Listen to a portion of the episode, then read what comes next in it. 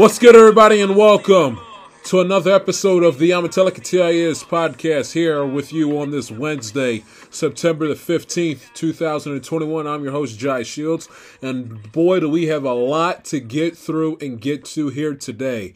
I will recap of all the happenings as far as week one of the 2021 NFL season is concerned. The Bills losing, the Bills choking a double digit lead to the Steelers, Titans not showing up against the Arizona Cardinals, same old Jets, the Jets of the Jets. Once you're a Jet, you're a Jet all the way. My Cincinnati Bengals escaping the Minnesota Vikings in overtime. Joe Judge is an absolute fool. The Packers get embarrassed by famous Jameis and the Saints defense, which has not skipped a beat post in their first official game post Drew Brees. I will recap the Browns and the Saints. Uh, and I got a couple things to say about the uh, Bears Rams game from Sunday night, which was ap- which did absolutely awful in the ratings. But then and then I'll get in preview week two, give you my picks for week two, um, and get into a little bit of baseball. The Giants clinching a clinched a playoff spot within the last 24 48 hours, and I got a couple things to say as far as the uh, clown of a manager that is for my Baltimore Orioles and Brandon Hyde. But where we begin here in this opening segment of the show, and nice to have you with us, is uh, is what an absolute classic that Raiders and Rams game was on on Monday night, the first Monday night football game of the year, and it might, and it most likely is going to go down as one of the, is uh, it's most likely going to go down as if it is going to go down as the best Monday Night Football game of the year, and it was only the first one. An absolute classic between between the Baltimore Ravens and the Las Vegas Raiders. The first game inside of Allegiant Stadium with a packed house.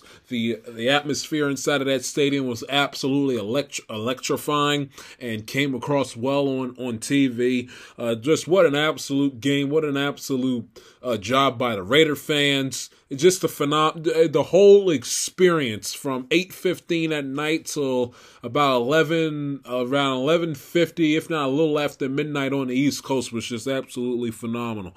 Um, Raiders, of course, winning the game 33-27. I mean, you got to before I get to the Ravens, and I will get to them in a minute. You got to give the Las Vegas Raiders credit on how well of a football game uh, they played on uh, a few days ago. Derek Carr, 34 for 56, threw for 335 passing yards, two touchdowns, uh, was just absolutely off the charts. What a what a game time drive he had.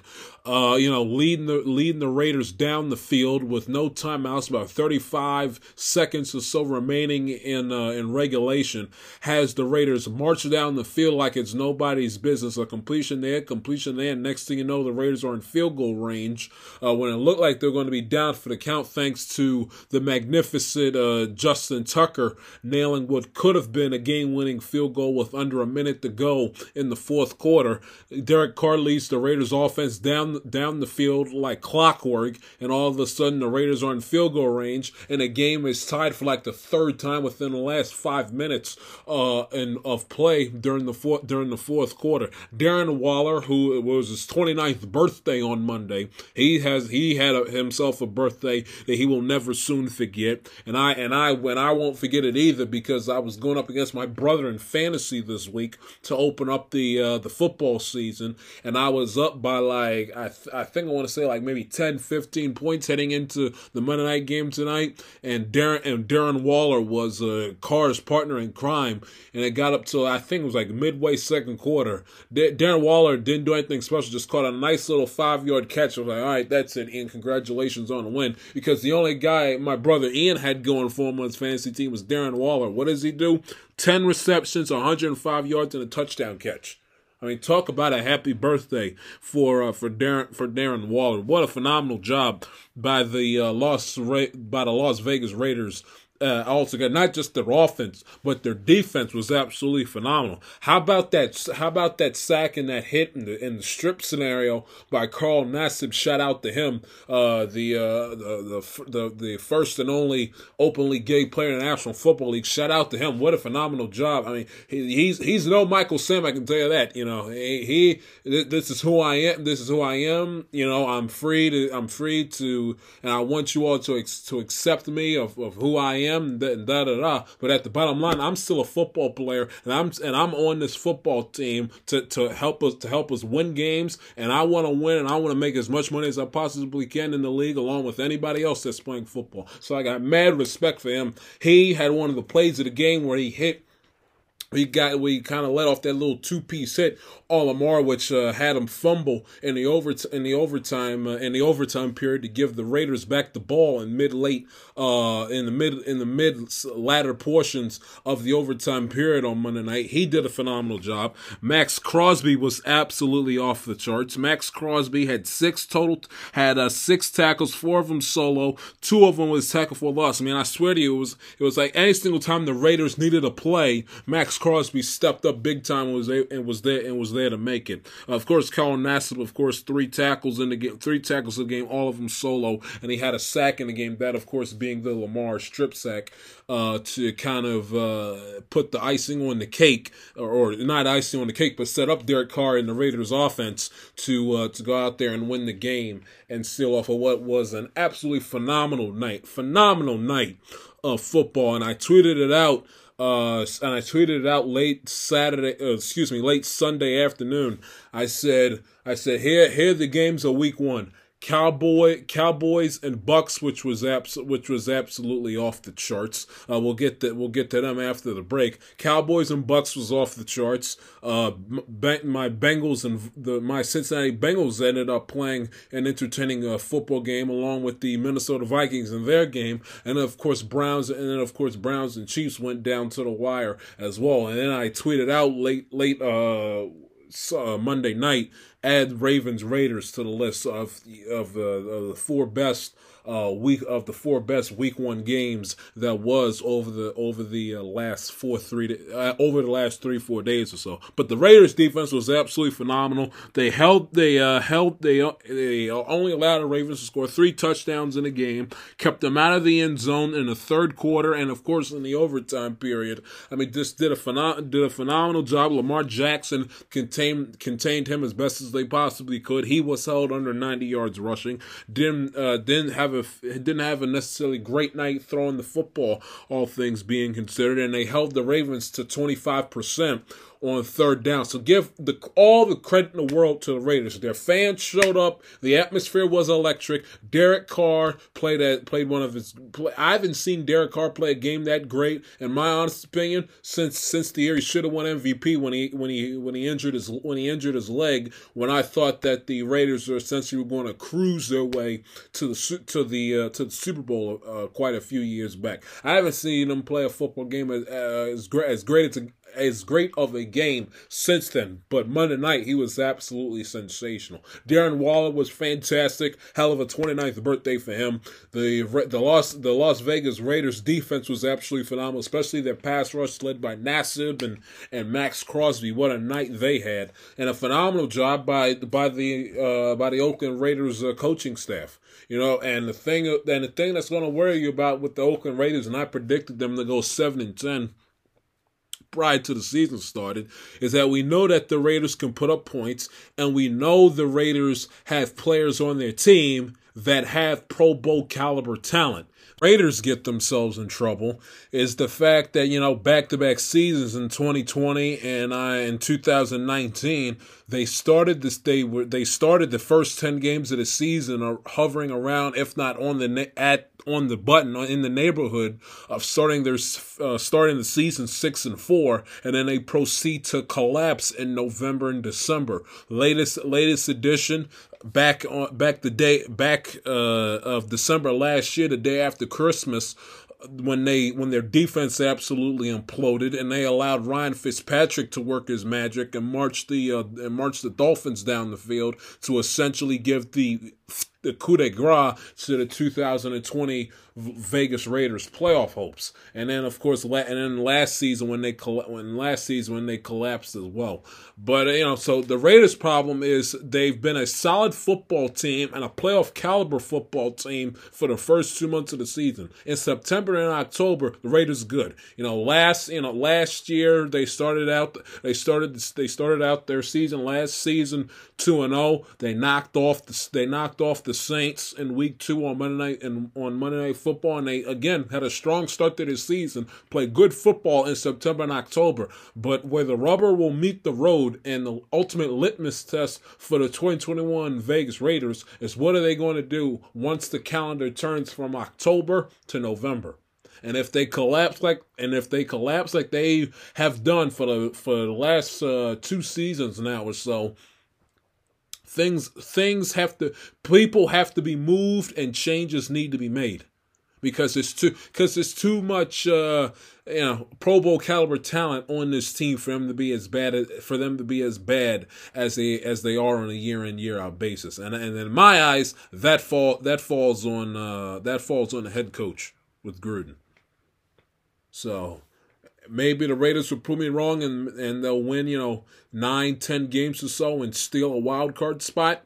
You know, it remains to be it remains to be seen. But but I have to see it to believe it. For me, and I understand hindsight's twenty twenty as far as my predictions are concerned, but I got to see it to believe it that the uh, that the Vegas Raiders are going to be are going to be there. You know, come Thanksgiving time, compete. I think they play the Cowboys. I think they play the Cowboys uh, on Thanksgiving. Let me check. Uh, you know, I I have to see more, and I have to see it to believe it that the Raiders will be right there in the thick of things in the AFC uh, playoff hunt uh, come Thanksgiving when, in fact, they do play the Cowboys uh, you know, for me to see that they're a, uh, a that they're going to be taken seriously as a AFC wildcard team, but that's just me. Um, and then and then also you got you know, but that's that's just how I feel. Now again, they have they have talent, they have talent on their team, and you know they have the potential to be to be a good team that can make it. You know that if all breaks right, makes a playoff run. I mean, hell, I mean, what Kansas City when uh I think Kansas City went 14 and two.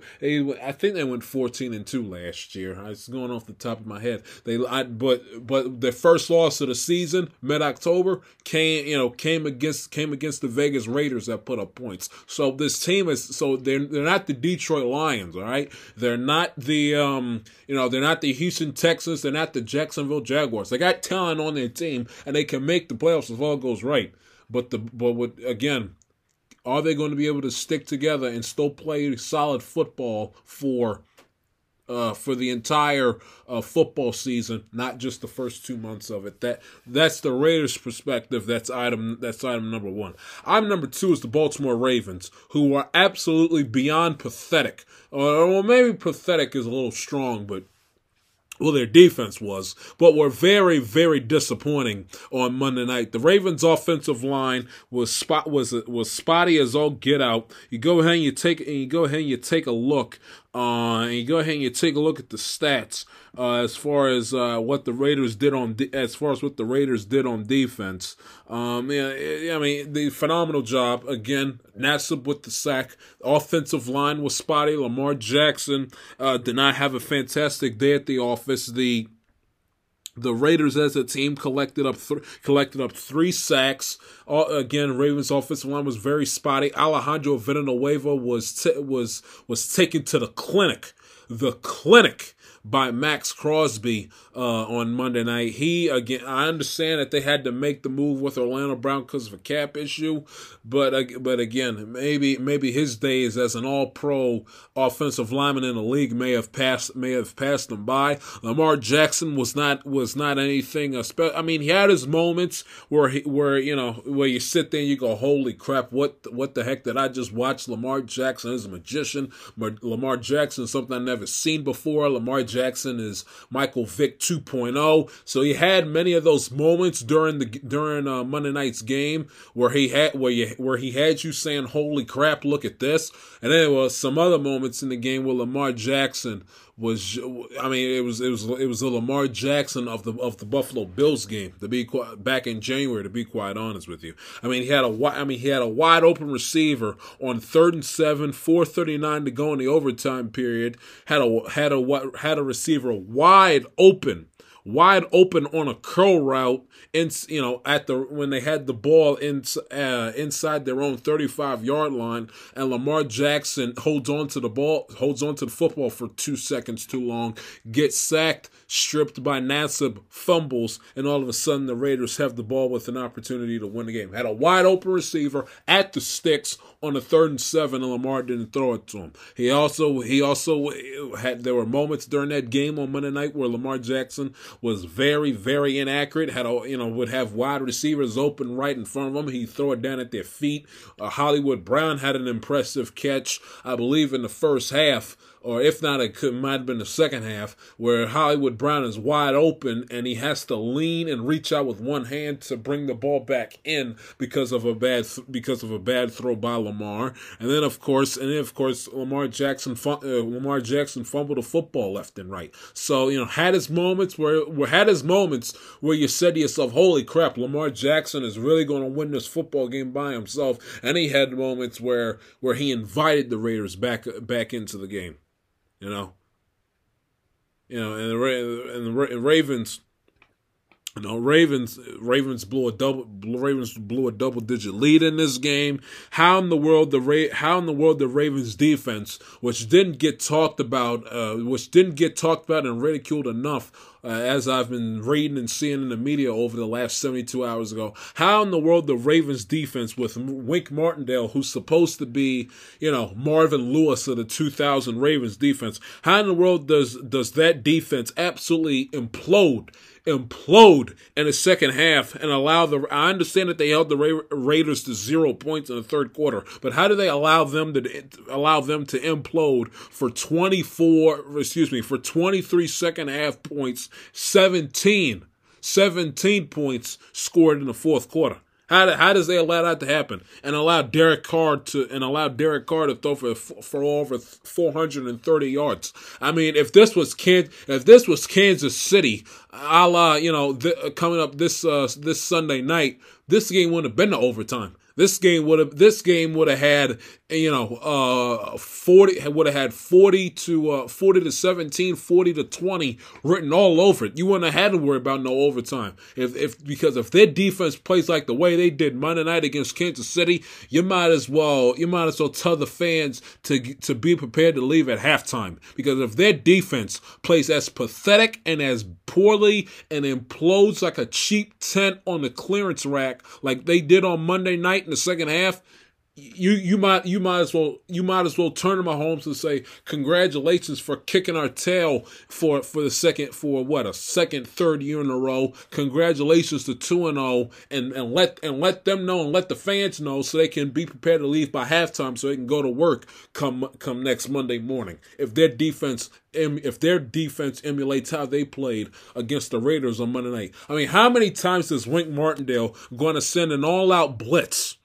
Send an all out blitz, cover zero, stack the box where there's where there's one where there's one maybe two members of the secondary up top, one one safety back deep, and and have and and stack the box and and and, and blitz the hell out of Derek Carr. How many times are they going to is, is does Martindale have to send a cover zero blitz before he realizes that the Raiders is just going to eat it up like his lunch and stretch the field vertically and have Derek Carr show off his arm and and find Derek Waller open on the seam or find Henry Ruggs? I mean, how many times how many times are they going to allow that to happen before they change their defense? I swear to you, they, they called a, about a million cover zeros and a million all out blitzes, including with the safety. I mean, on the game on a game winning play, why is Marlon Humphreys playing so playing so far up towards the line of scrimmage? Why is he doing it? Can somebody explain that to me, please? On on a game winning touchdown pass, why is Marlon Humphrey playing in the box? Why risk that?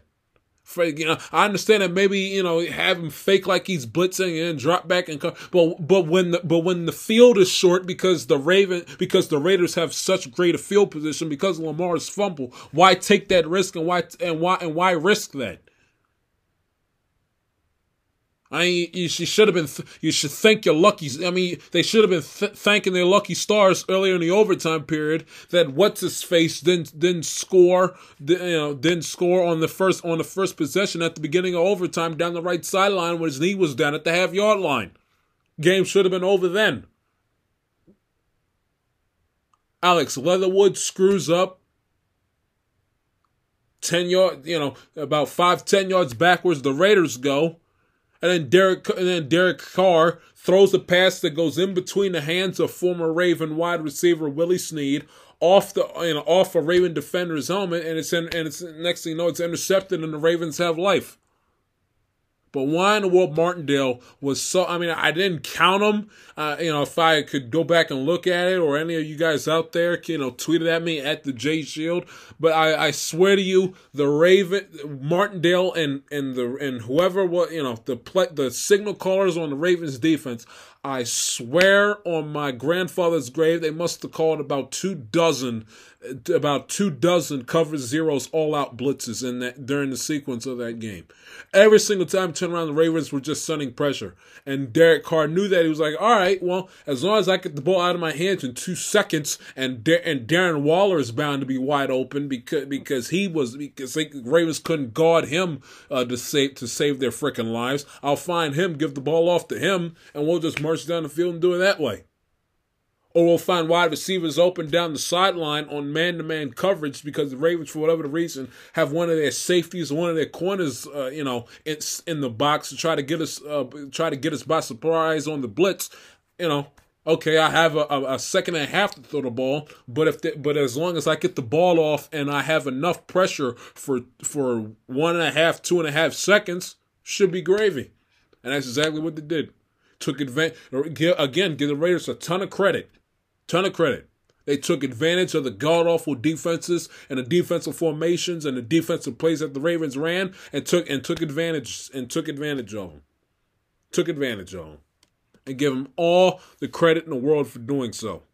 Because again, Ravens defense, I understand you guys lost Marcus Peters, you know, a few days before the game, but their performance, especially especially in the second half, was absolutely deplorable. I swear to you, they they must have ran about a dozen, if not two dozen, all-out blitzes, especially in the second half. I swear you, they must have ran about a dozen to two dozen all-out blitzes, cover zeros, whatever you want to call it. They, I mean, they ran them nonstop every single time. Every single time you turn around, the Ravens had were stacking the box, and you and you could. I mean, it was so blatantly obvious. All you had to do, you know, if you if you caught a run play up the if you caught a run play up the middle, you know, out of shotgun formation, all you literally had to do is just audible to either a quick slant pattern or have your receivers run go routes on the outside and and tell your offensive lineman protect me for literally two seconds, and this place is going to be and this place is going to be money, and we're, and we're going to get a huge chunk of yardage out of it.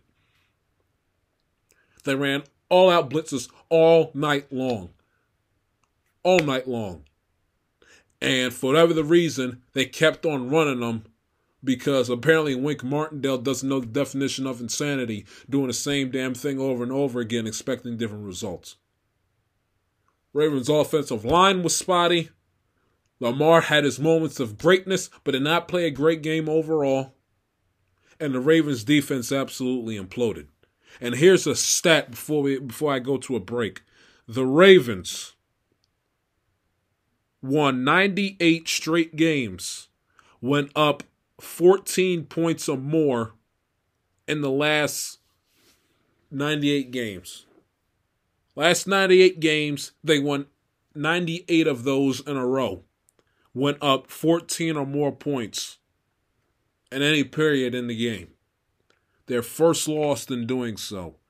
That was the second longest streak by any team since 1930.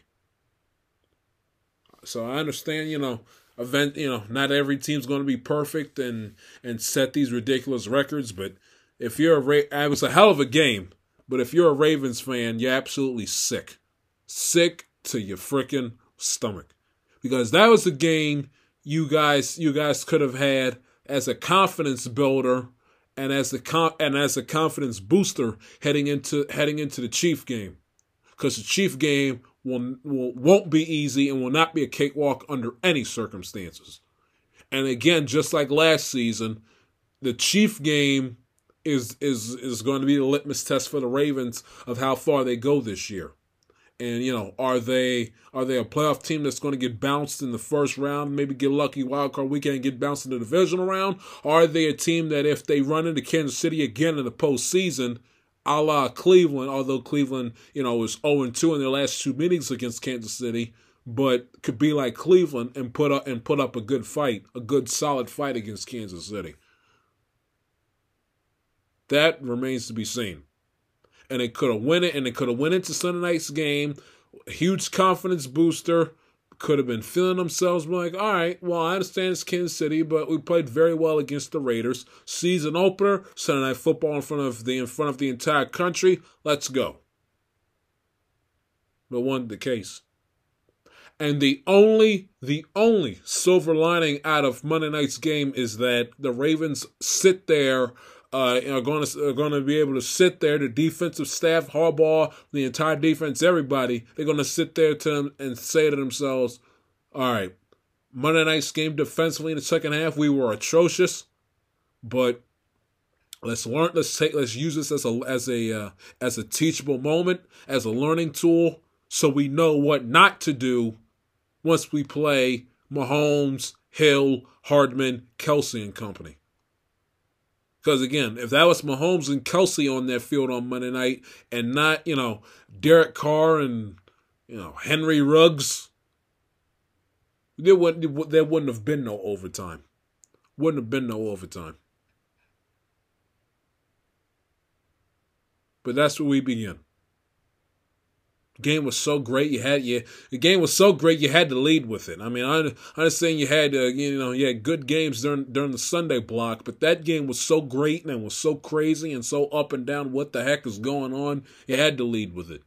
So Raiders played well, but I still got, but I got to see it to believe that they're going to be taken seriously as a uh, as a uh, as a AFC wild card playoff contending team and their litmus test will come will come down the line. Uh, you know, in the last two full months of the season. Albeit that the defense was phenomenal and Derek Carr was off the charts, and from a Ravens perspective, their defense, or excuse me, their offense stalled. Offensive line wasn't great, and their defense absolutely imploded, imploded in the second half. Disgraceful. Take a break, get to the other games in week one of the National Football League. Back in the flash, this is the Amatelica TIS podcast.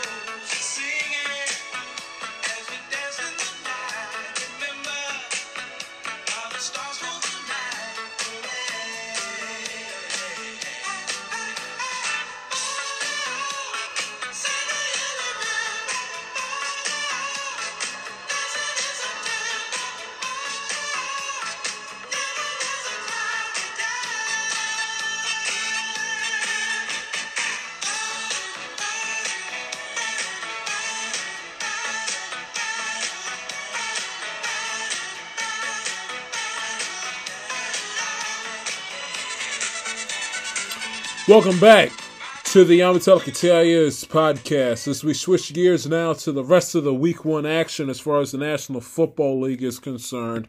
Uh, let's get right into it. First off, the kickoff game between the between the Cowboys and the Bucks was absolutely off the charts. Like I said in the last segment, uh, one of the great games that this week one had to offer. I mean, is Tom Brady 44 or is Tom Brady 24? I mean, the ball was coming out of his hand like I mean I don't know I don't know how to how to describe it. I mean Tom Brady played as played as great as that played as he. I mean it's like the man does not age. He he's I mean as the older you get, your play's supposed to go down. Now it's it's like it's it's it's it's backwards. I mean uh, it's it's it's ridiculous. I mean he's forty four he's forty four years of age and he threw he's you know he's got the most uh, week one wins as a quarterback since 1950. He threw for, get his numbers, he threw for, he was uh, 32 of 50, 379 passing yards, threw for four touchdowns,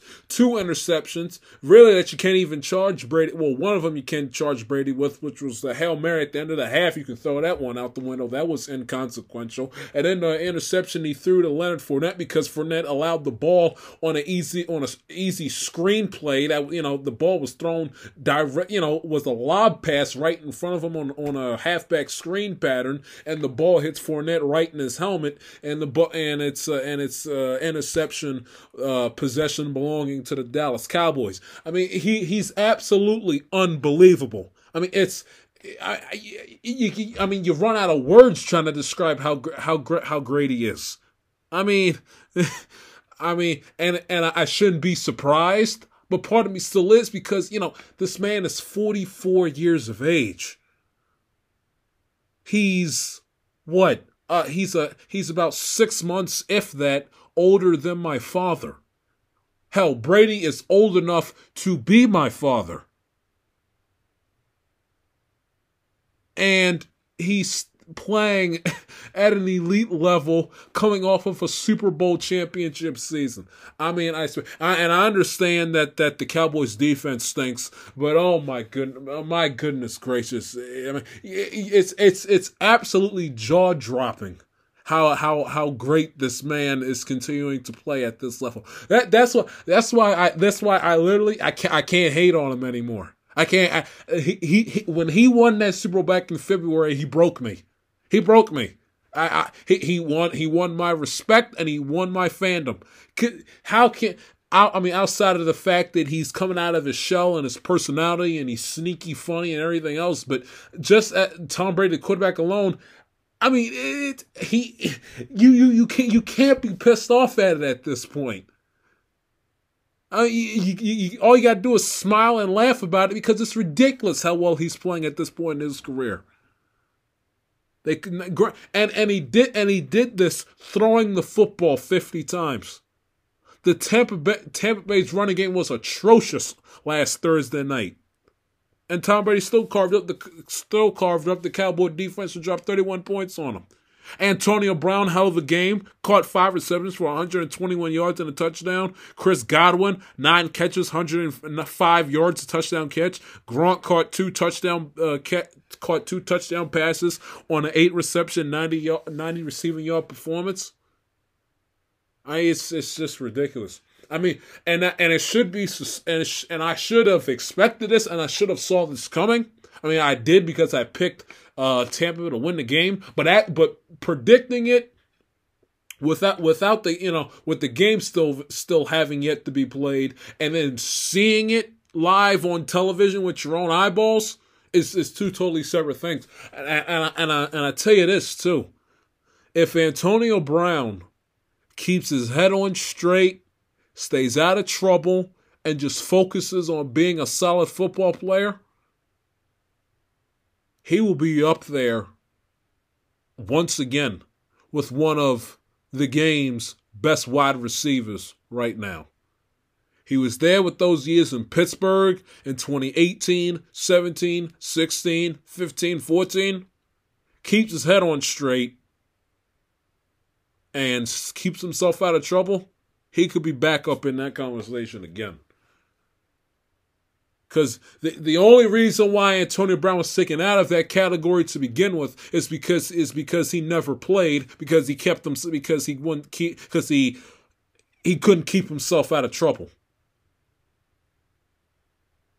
Because we all know if Antonio Brown keeps himself out of trouble and keeps his head on straight, he he's up there. He's up there with Davante Adams, a healthy Mike Thomas, as one of the as one of the best wide receivers this game has the, has to offer. DK Metcalf, you name it, he's up there. He's up there with them.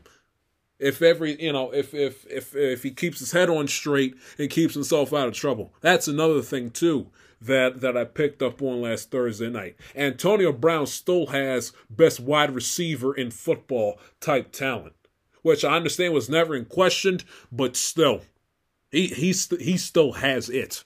The man the man had five receptions, 121 receiving yards, and a touchdown catch on Thursday. Mean, that those those were numbers he, those were numbers he was putting up back in Pittsburgh when Pittsburgh had one of the game's elite offenses. Fantastic. And then of course, and then of course, Dak. What a game! What a game! And I was worried about Dak going into that game. You know, I I said I said on air, I said, look, I'm more concerned about his shoulder than I am his foot or excuse me, his ankle and his sh- and his shoulder issues that we saw during Hard Knocks and all throughout training camp that kept him sidelined all throughout the preseason. They were not a factor. 42 of 58, 403 passing yards and three touchdown ca- three touchdown passes. He was absolutely phenomenal. Amari Cooper played his ass off, 13 receptions, 139 yards receiving, two touchdown catches. CeeDee Lamb had a seven reception, 104 yard performance and a touchdown catch. And a, and a, and a shout out to CeeDee Lamb for having that phenomenal performance because it looked because I swear to you, in the first quarter, every single ball that was that was going in CeeDee Lamb's direction, he he wasn't able to maintain it. I think it began. I think I think like his first two, first three uh, targets of the game were, all drops. And then you know after he got after he got his uh, first game of the season jitters out the way, it was all business, and and he and Amari Cooper put up big time numbers receiving uh, wise for the Dallas Cowboys. Uh, you know, and you know the Dallas. The only mistakes that the, that the Cowboys made was the fact was one, why in the world Mike McCarthy sent out uh, Greg Zuerlein to kick that sixty plus yard field goal at the end of the half, uh, or towards the end of the half. I will never in a million years understand when he was absolutely abysmal, abysmal for Dallas for Dallas on Thursday night as far as uh, his field goal kicking and his extra and his extra points are concerned. I believe what did he do? He was 3 of 5 for field goals and missed an extra point. So he in total he in total he left 7 points on the board.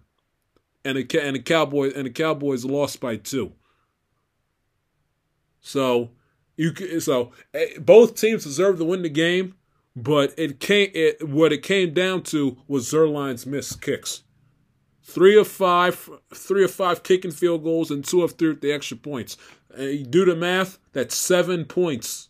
Zuerlein left on the board because because he, he either hit the crossbar, hit the upright, or was missing kicks wide right, wide left.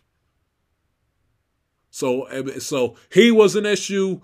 Uh, McCarthy sending up there, sending him out there when he had an uh, when he had an awful first half kicking the football with that extra long field goal that he that he attempted to kick from damn near midfield. I don't understand, and I also and I, I well I well not that I don't understand, but something that would worry me. And your defense, it's better. They made some they made some plays, you know, force forces some turnovers. The Cowboys defense did, but still, when you allow Tom Brady to march down the field like it's nobody's business, like he's done for the last twenty years or so, and you give up thirty 31 points. You allow two receivers to have over 100 yard receiving uh, nights, and Tom Brady throws for four touchdown passes and damn near 400 yards. It, you know, you, you have saying that the Cowboys defense has improved. It ain't saying much, all things being considered. And the thing that would concern me from a Dallas Cowboys perspective, if we move on to the Steelers and the Bills, is the fact that Zeke Elliott I mean, my goodness, I understand that that I guess that their that their game plan has kind of changed from allowing Zeke to take over the game and run the ball down your down your throat and this that and the other. So maybe maybe the Cowboys have gotten away of uh, gotten away from that philosophy offensively, but still, for a guy for I, I forget how much he's making, how much uh, he's making per season, but for a man, before a player that's uh, about what two seasons removed from signing a, a, huge contract extension that used to be the highest paid player on the team, I understand he get he got 11 carries, but still on that 11 carries, you got you you know you got with whatever little reps or what little opportunities you have in the course of a game, you got to make the most of them. And averaging three yards a carry, 33 yards on the ground is not doing it. Not doing it. So I would be I'd be concerned about Zeke because eventually it's going to get to the point where you know where opposing defenses is just going to say, all right, well they're going to let Dak throw the ball forty and fifty times a game. Zeke stinks; he can't run, and so we'll we'll we'll let a Zeke that looks like he's on a downward decline of his career with a big fat brand new contract. We'll allow we'll allow him to beat us, a la what a la what the Cowboys formula was in his rookie season before we let Dak Prescott, you know, throw for over 400 yards and three touchdowns on us. That's one thing you'd be afraid about if you're Dallas, because defense is going to see this be like, hey, they can't run the ball as well as they used to. Zeke essentially is not a factor in the in their offensive game plan. All we got to do is just stop Dak and make sure that Amari Cooper and CeeDee Lamb don't go nuts. And and you know, and if we hold Dallas to less than 28 points, we should be good. But that's my two cents on the uh, on the Ra- or the Raiders, the Cowboys and Buck the Cowboys and Buccaneers game. Game number one for Sunday that I want to get into is the Steelers coming back down uh, down ten points uh, down ten points at at the end of the first half to steal, and I do mean steal, no pun intended. A game from Buffalo 23-16. The offense was sh- the uh, again Ben Roethlisberger, who I still think is shot and I and I still think does not have much left as far as uh, his career as an NFL quarterback is concerned. 18 to 32, 188 yards passing, passing, and one touchdown pass. You know, is not anything to uh, you know write home about or or to celebrate about. Najee Harris didn't didn't run the ball like didn't run the ball like crazy either. To no no surprise, and the wide receivers weren't a factor either. But yeah, I tell you, who you do give credit to is Tomlin and the uh, and the Steelers defense defense. We'll get to the Buffalo Bills imploding in a minute. Uh, the fact that the Steelers defense was absolutely was absolutely phenomenal. They had that block, they had that block punt, which was the turning point uh, in the game. They only they allowed the uh, they allowed Buffalo to only score. Uh, they allowed Buffalo to score only one touch, only one lousy touchdown in the game, which was an absolute plus. After you know when it's been two straight seasons in 2019 in Pittsburgh and then last season in Buffalo when they got their doors blown off by that high flying powering offense led by uh, Josh Allen and company. Give the Steelers defense a ton of credit. They only allowed the they only allowed Buffalo to reach the end zone one time. They allow, you know, uh, they didn't run the ball a whole hell of a lot, and they didn't let Stefon Diggs go crazy with with uh, with uh, mediocre non reception 69 yard uh, receiving performance and kept Cole Beasley and Emmanuel Sanders in check as well. So give the Steelers defense all the credit in the world. TJ Watt was worth the contract extension. We all know how great of a player he is. Uh, so give the Steelers defense a ton of credit. You know, if you want to uh, uh, if you want to shut up the Jai Shieldses of the world, uh, you know, and, and and all your doubters and all the play and all the people out there that think that the Steelers aren't going to be much aren't going to be good this season, and or won't go far in the playoffs or nowhere near a Super Bowl contender, which I still uh, which I still believe that to be the case you, you, you know a first imp- a first impression is a great is a is a great impression and what a better and no no better first impression could have been made than sticking it to the Buffalo Bills and and stopping their high flying high powering offense in their tracks like they did on like they did uh, on Sunday afternoon. And also, of course, give credit to Tom. They had the block punt on. I mean, the, the defense and special teams won the game for the Steelers because the Steelers' offense, again, is is nothing is nothing to write home about and is not good under any circumstances. Ben Roethlisberger is getting worse, not better, with every waking game and with every waking day. That that game fell on Buffalo imploding and the Steelers and the Steelers defense and special teams coming to play. That's what won the game. And and Tomlin, who you know, and Tomlin outcoached McDermott in the game as well. Dermott, or excuse me, Tomlin, the defense and special teams won the game for Pittsburgh, not their offense, because the the offense still stinks. All, all their their their offense still stinks. They they they only put they only put up two offensive touchdowns in the game. Two. That's a uh, if you take if you take away that block punt that was taken back for a touchdown, which again was the turning point in the game. They had they the the Steelers offense would have uh, the Steelers the Steelers offense scored one more touchdown than Buffalo's did. So their their offense is still still nothing, you know. The, the, this is not the 2017 2016 Steelers offense, that I can tell you. That I can tell you. And it's not 2016 2017 Big Ben Roethlisberger, no, neither. And can somebody explain? And somebody explain to me? Can somebody explain to me on a fourth and one with 13:48 to go in the fourth quarter with Buffalo up four inside Pittsburgh territory? Can somebody please explain to me what the hell that play call was?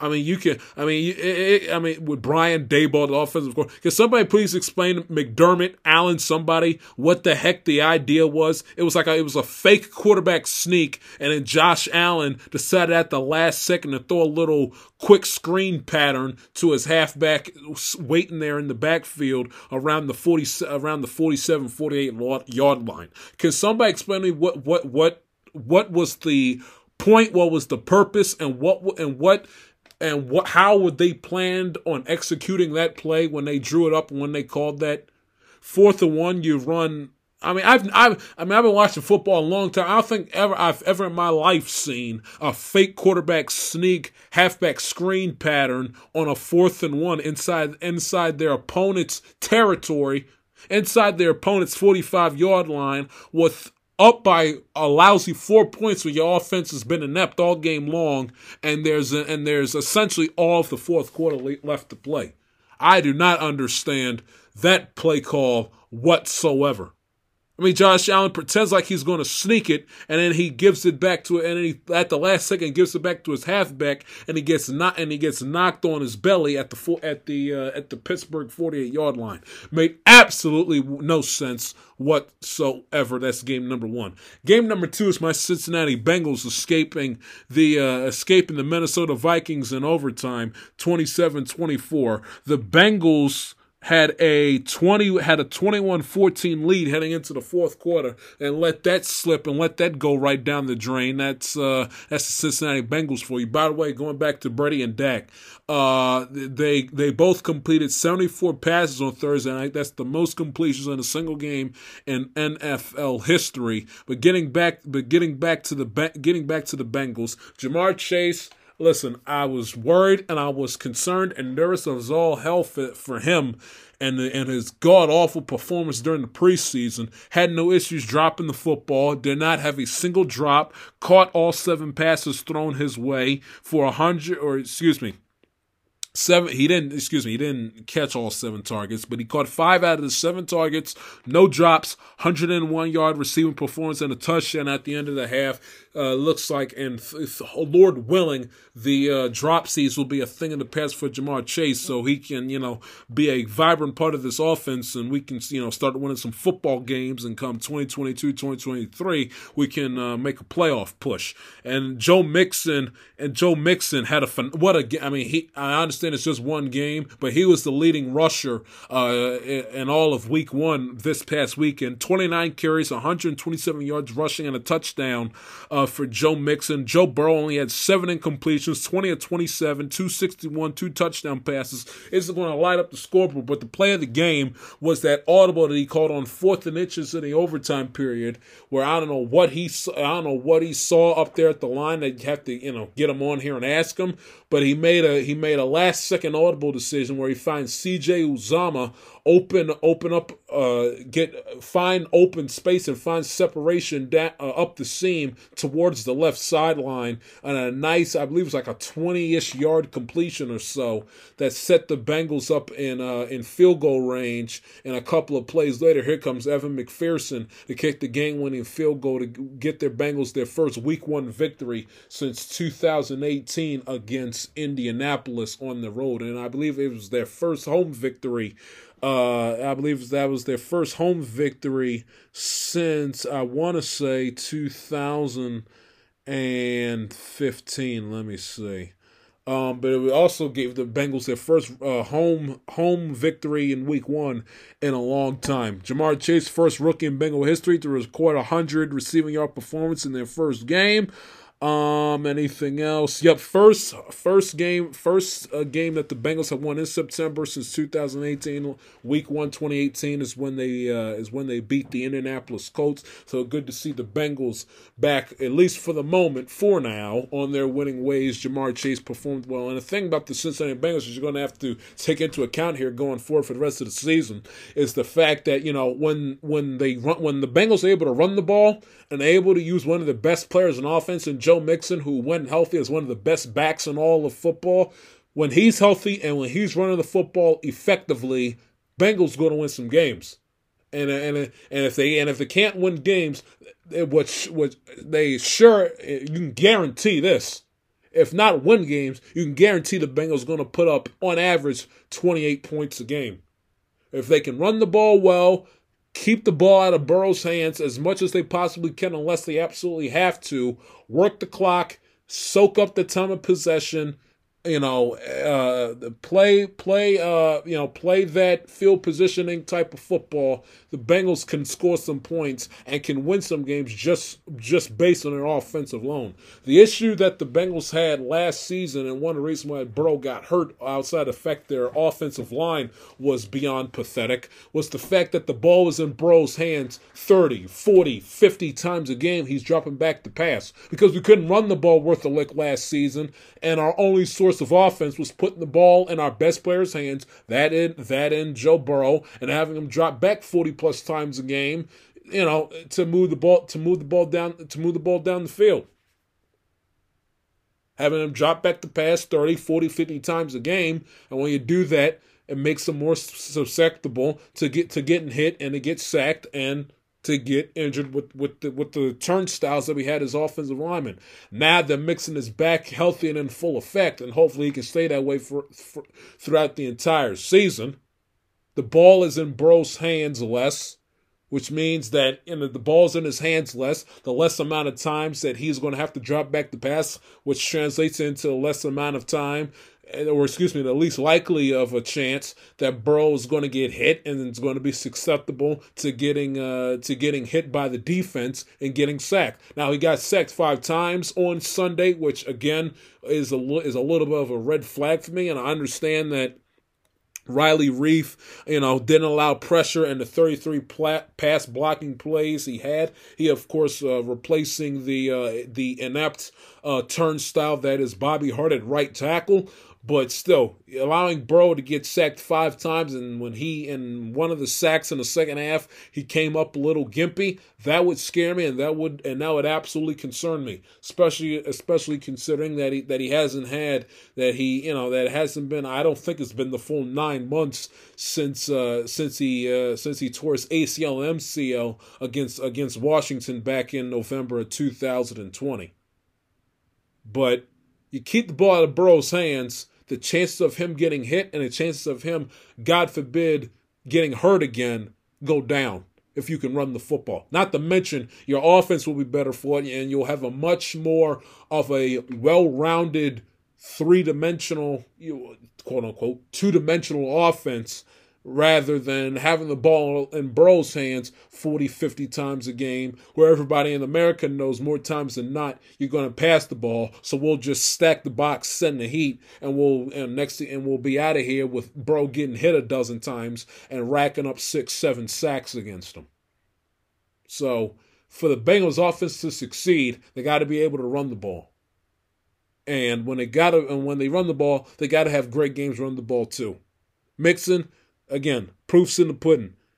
Uh, Mixon only had Mixon rushed for to 127 yards, scored a touchdown. Burrow only dropped back the pass 27 times, had seven incompletions, and led a game and led a game-winning drive in overtime.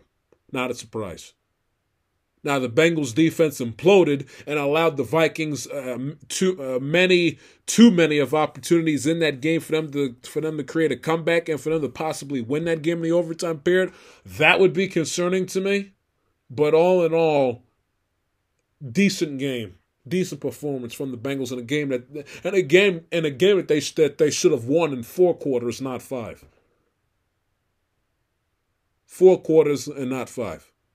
And I don't understand, you know, it was a puzzling play call when Zach Taylor decided to go for it on fourth down in the fourth quarter that he didn't get. That was absolutely mind-boggling, and I was all prepared to come over to come on here and uh, and start up the Zach Taylor should be fired uh, chance again. But luckily for him, luckily for Zach Taylor, he lives to see another week at least, thanks to uh, Joe Burrow, C.J. Uzomah, and uh, Evan McPherson. But the Bengals offense should put up plenty of points if all goes well. You know, and and they, again, they should have won that game in four quarters, not five, because the Vikings did not deserve to lose that game because they let Mixon run roughshod all over them. Burrow was near immaculate, and and the Vik and the and the Vikings racked up a ton of penalties. They uh penalty wise, they had you know Minnesota had 12 penalties in a game to the Bengals three.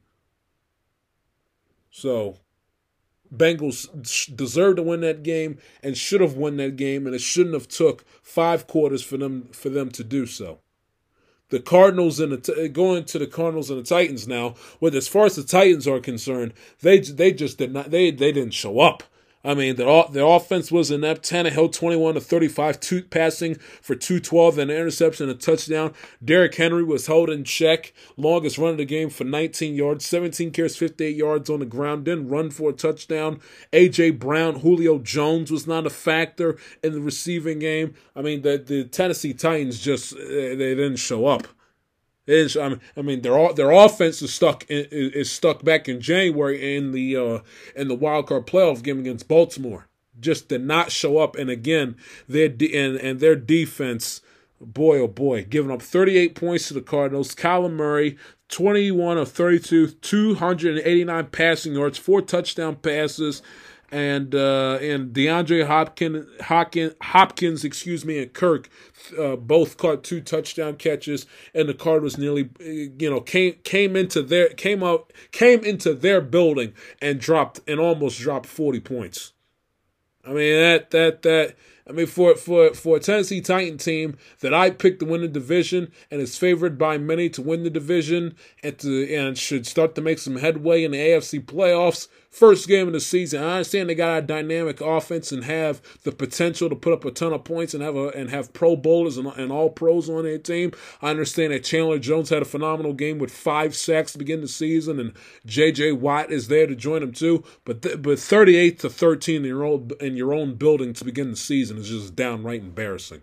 The Tennessee Titans did not show up first game of the season under any circumstances. That is another game we cross off our list. Another game we can uh, we can dissect and break down is the New York Jets. Give their fans another crappy performance to begin the season, uh, and was just absolutely pathetic. You know. Uh, to Zach Wilson, 20 of 37, 258, two touchdown passes and an interception. Got sacked six times. Offense was not that great. Davis had five receptions, 97 yards, two touchdown catches. Uh, as far as and in Carolina, of course, and you talk about the uh, how the turnable tables. Sam Darnold, the ex-Jet quarterback, comes in there first game in a, in a Carolina Panther uniform against his old team. 24 35 279 passing yards to the touchdown a touchdown uh, and threw for a touchdown. Chris McCaffrey is back hopefully he can stay healthy because if he can, the Panthers, uh, the Panthers should put up plenty of points, as uh, the great Colin Russo informed me over the last couple of days. Like, uh, Jai, the Panthers are going to be better. Uh, are going to be better than uh, than a lot of people think. They got a good defense. McCaffrey's back, and Darnold in a new system should equal some wins. Not to mention the coach and Matt Rhule is very good. Well, he had a hell of a performance. 21 carries, 98 yards on the ground, and he also was their leading receiver with uh, nine receptions and 89 receiving yards out of the backfield. Uh, if you're New York Jets, uh, it's it's just more of the same. I mean, can the New York Jets, you know, get out of their own way and put together a couple of decent seasons? I understand it's just the first game, but my God, I mean, you, you can't beat the Carolina Panthers on the road first game of the season. I mean, yeah. It's ugh, more more the same with the New York Jets. I swear. The more things change, the more the more things change, the more things change the same. Uh, quick little uh, comment I wanted to get I wanted to get off my chest as far as the Jets are concerned, and then of course the Chiefs and the, the Chiefs and the Browns. The Browns, which had the lead for the majority of that football game went into the ha- went into halftime with a 22 to with a 22 to 10 lead.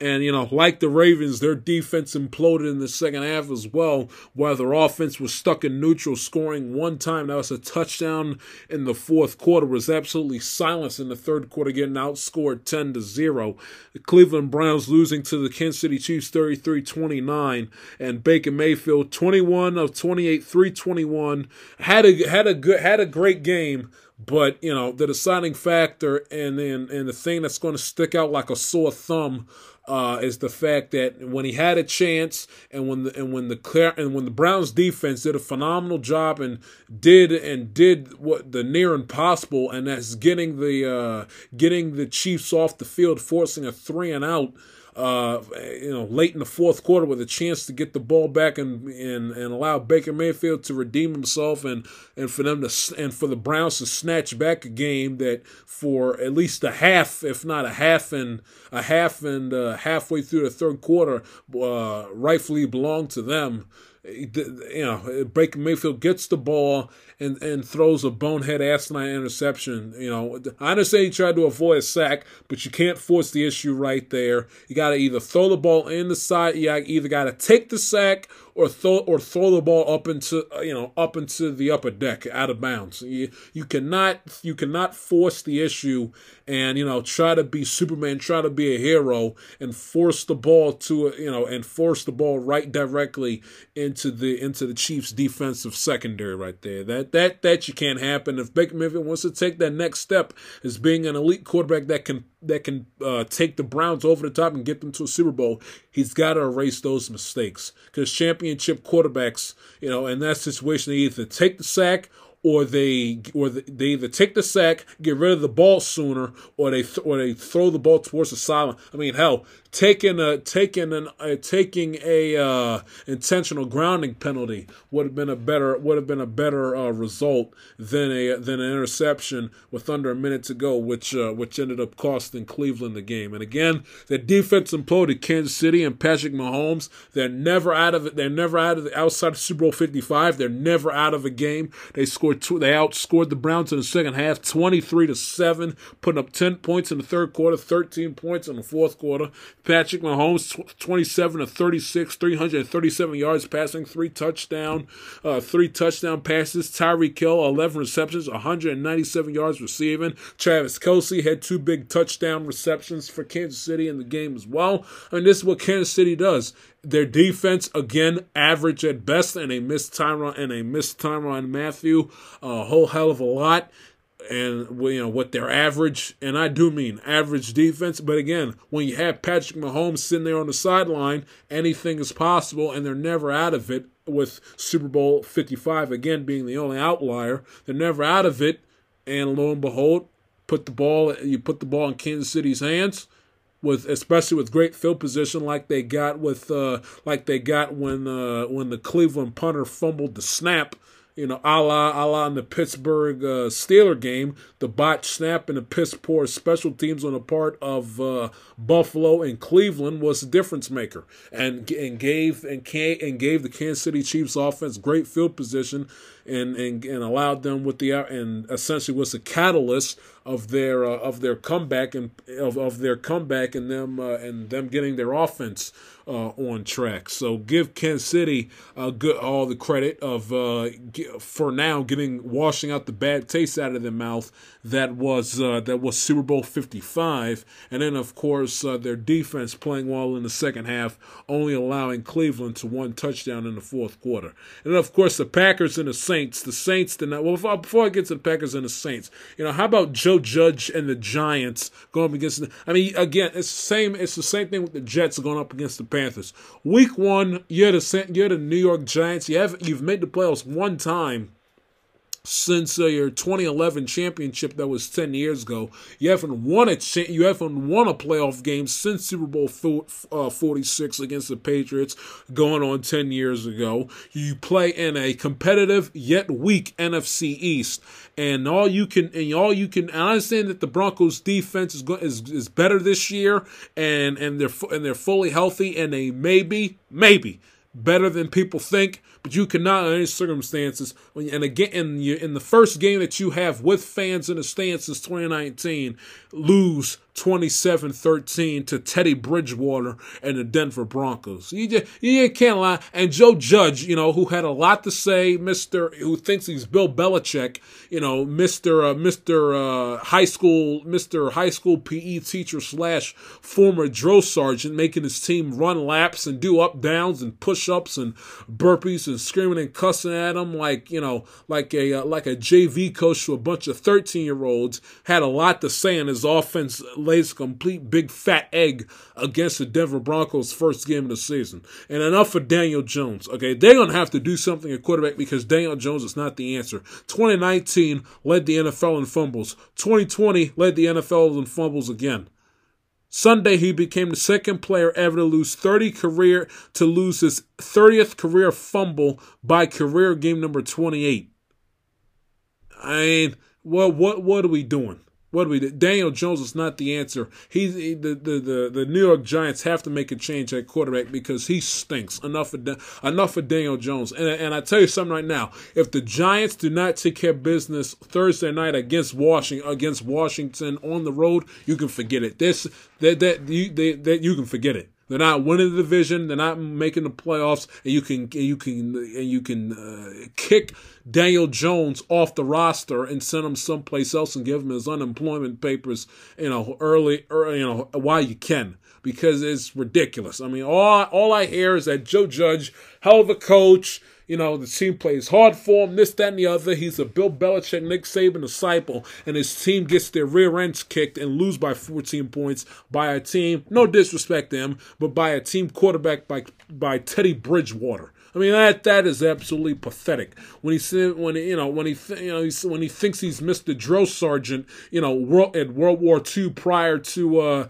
you know prior to uh, you know Battle of the Bulge, making his team run laps and do up downs and cussing and spitting in his face all throughout training camp, and, and yet they lay an egg week one like that.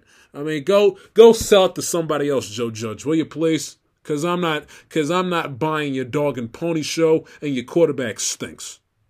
Speaking of stinks, so did the Green Bay Packers on Sunday. Their offense was absolutely atrocious. Aaron Rodgers, 15 of 28, 133 yards passing, two, inter- two interceptions in the game. A.J. Dillon and Aaron Jones, not a factor running the football. Davante Adams, Randall Cobb, Valdes-Scantling, all non-factors and all non-factors in the game. And how about Jameis Winston, huh?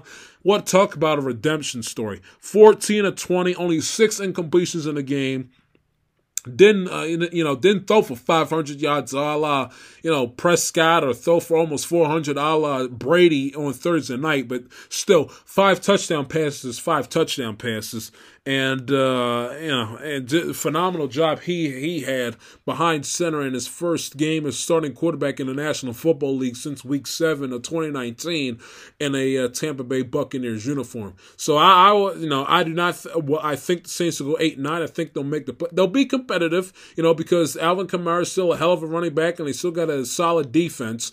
But you know, Jameis, and, uh, and you can now I understand it's one game, and you can make the argument that you know 20, 21 Jameis Winston may be better than twenty than uh, you know than twenty twenty Drew Brees. That still remains to be seen, and in my opinion, that's that's a major overreaction after the first game of the season. It's not like that the Green Bay Packer defense is is, is, is you know this is not the Green Bay Packer defense of the early '60s with Lombardi, but I get the idea. Throwing for five touchdowns against against the uh, against the NFC runner-up is still nothing to sneeze at, especially with all of the adversity and all the trials and tribulations and the hoops that the Saints have had to jump through and go through, you know, since the last, you know, essentially since uh, since the beginning of the month with uh, with uh, with Hurricane Ida wreaking havoc in their home city of uh, New Orleans, Louisiana. But the Saints defense was absolutely phenomenal, kept the Packers in check.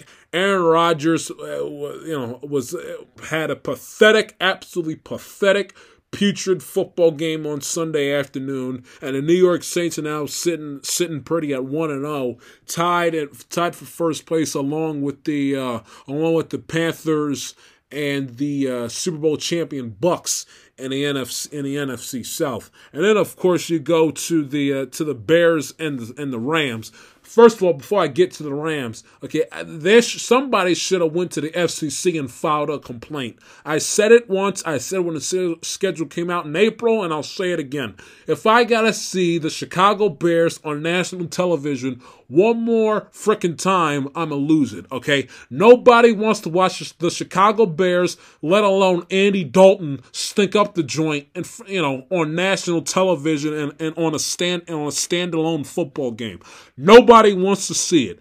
Andy Dalton stinks. He's allergic to winning Sunday night football games. The coach is an absolute stooge that has no idea what the heck he's doing. They stink. They're pathetic. Nobody wants to watch the Chicago Bears play on national television any freaking more while Andy Dalton is still quarterback, while and while Matt Nagy is still the head coach of that godforsaken football team. I'm done. I don't want to see the Bears after the season. I want to see the Bears on national television. No no, freaking more NFL. I, if thir- a Thursday night game, fine. But get them off of my television at 8:20, 8:15 on Sunday and Monday nights. I've seen it and I've seen enough and I've had enough. I, I, I plays. If I got if I got to see the Bears, especially if I got to see Bears and Rams one more time, I'm gonna have a conniption, and I myself might march up the Park Avenue and have some words with Roger Goodell. Enough of the Bears and the Rams on prime time. The games bore the games bore me to tears, and the Bears are not a factor, and their offense stinks and vomits all over themselves every single freaking time they play the Rams, whether it be on Monday Night Football, Sunday Night Football, at SoFi, at the LA Coliseum, or Soldier Field. I've seen and had enough. Get the Bears off of my TV. Enough. And get them off Sunday Night Football and, and stop giving us Bears and Rams every single freaking year on either Sunday night or Monday night football because the matchup stinks and the game is and the games between those two teams are always a crock of garbage. Always.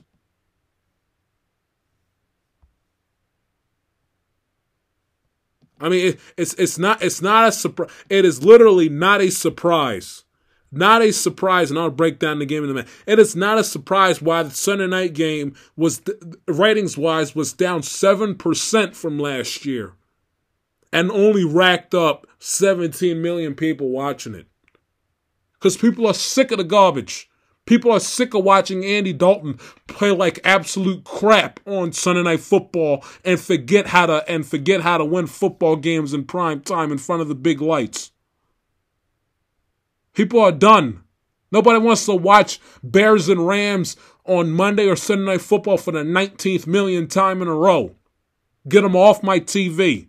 Should have filed a complaint to the SEC, to the FCC to get them off my to get him off the freaking airwaves. And another thing, before before we throw bouquets and crown Matthew Stafford MVP and pencil in the Rams for Super Bowl 55, can we take a chill pill and take it easy, please? Did he play well with, you know, with only six incomplete passes, 321 passing yards, and three touchdowns? Was he promising and did he show signs of promise and potential to all you Rams fans out there and to his team, to the organization? Absolutely. Did he play well? Absolutely, yes, he did. Was it refreshing not seeing him in in, in the Detroit Lions uniform? You, you're damn right it was. But still, before we give Matthew Stafford the MVP and pencil in the Rams for Super Bowl 56, can we take it down a notch and have a little bit of objectivity and a little bit of perspective and and say to ourselves, this Bears defense is nowhere near is not a is not a pimple on the backside of the 85 Bears. Not a pimple. This is not the 85 Bears with Steve McMichael, Dan Hampton, Richard Dent, Singletary with Gary Fencik back there, uh, back there at safety with Buddy Ryan running the 46 defense. Okay, this is this is not the 85 Bears. So let's be fair. And don't sit up here and tell me, well, they got Khalil Mack on the team. Khalil Mack did absolutely nothing in the game on Sunday night. He was not a factor. Don't sit up here and give me Khalil Mack because you would take every single player on that 85 Bears defense over Khalil Mack in a heartbeat. So cut the crap. That's the first thing. Another thing, you know, it is the Chicago Bears. Okay, they stink. They got Andy Dalton, who's allergic to winning to winning Sunday night football games, let alone on the road. Matt Nagy is an absolute stooge who doesn't who doesn't know his who doesn't know his own crap from chocolate mousse, who stinks, and their de- and their defense is, is and their defense has fallen off the deep end and might be one of, and might be one of the worst in the game. And oh, by the way, the Bears' offensive line is is essentially a bunch of uh, is a bunch of turnstiles. Factor in the fact that Matthew Stafford did nothing but play the Bears twice every season for, for the last decade, decade plus in a Detroit Lions uniform. He's supposed to on, on a on a better team with a better roster and a better coach. He's supposed to beat the living crap out of the Chicago Bears on Sunday Night Football and his and his Rams and his Rams debut in front of a packed SoFi Stadium. He's supposed to do that. So we're so what we're so we're going to throw bouquets and and, and and and worship the ground Matthew Stafford walks on because he did his job against a hapless Chicago Bears team. Really? Who again, Bears, they have a stooge, an absolute joke of a head coach. Their GM Ryan Pace stinks. Doesn't ha- doesn't doesn't have doesn't have doesn't have a clue in the world how he's still employed. I have no idea. Their offensive line is a bunch of turnstiles. And again, they have Andy Dalton as their starting quarterback, and they cannot manage situation with, with Fields and Andy Dalton. Why we still have to see Andy Dalton play starting quarterback in National Football League in 2021, I will never in a million years understand. And again, Andy Dalton, their starting quarterback, aforementioned, playing for the Chicago Bears on Monday on Sunday night who cannot win a Sunday night football game, let alone on the road, if the fate of the universe depended on it.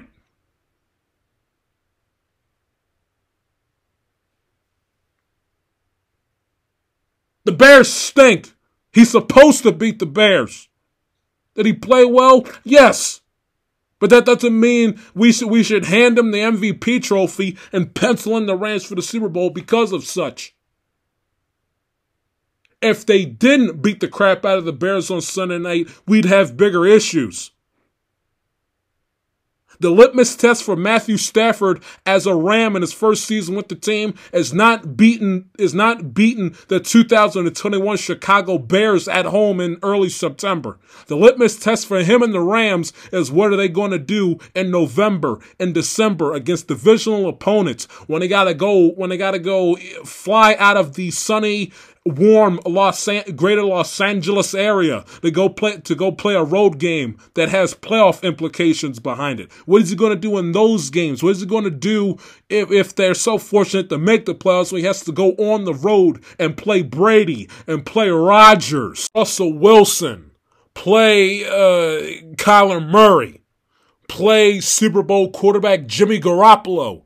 They play the Ravens they play the Ravens on the road week 17. What is how is he going to play going up against that Ravens defense? I understand that imploded on a Monday night, but up against the Ravens defense on the road, which won't be easy. When it will be cold the second day of January of the new year against MVP Lamar Jackson. That will be the litmus test, and there is when is what we will see what Matthew Stafford and the Rams are made of. That's going to be their true test. Not week one, early mid September at home against the hapless, disgusting, embarrassing, putrid Chicago Bears.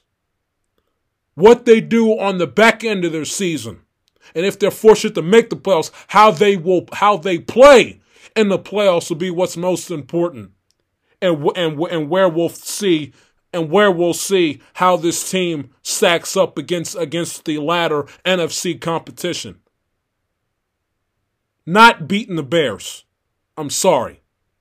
Let's take it easy. Put things in proper perspective. The Bears stink.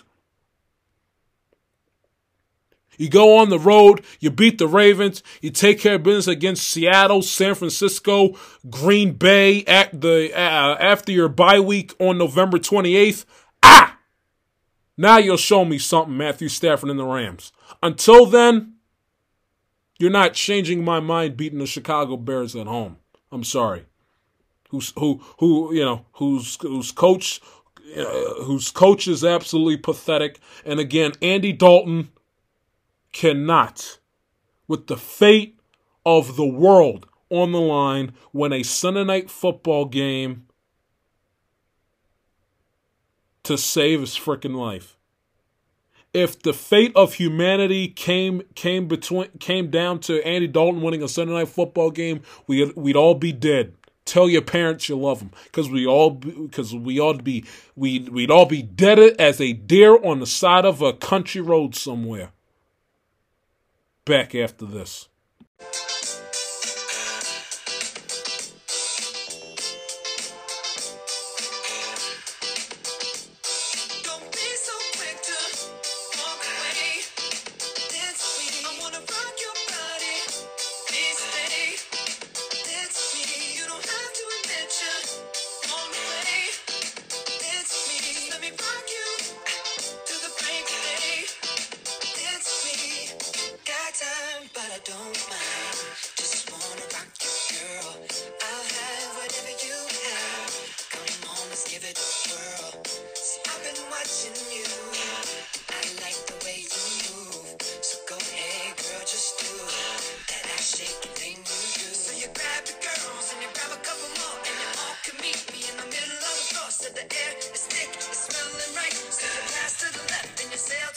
Welcome back to the Amatelica TIS podcast. Switching gears now to Major League Baseball as we give them some time and attention throughout the hustle and bustle, bustle and commotion of the new baseball season.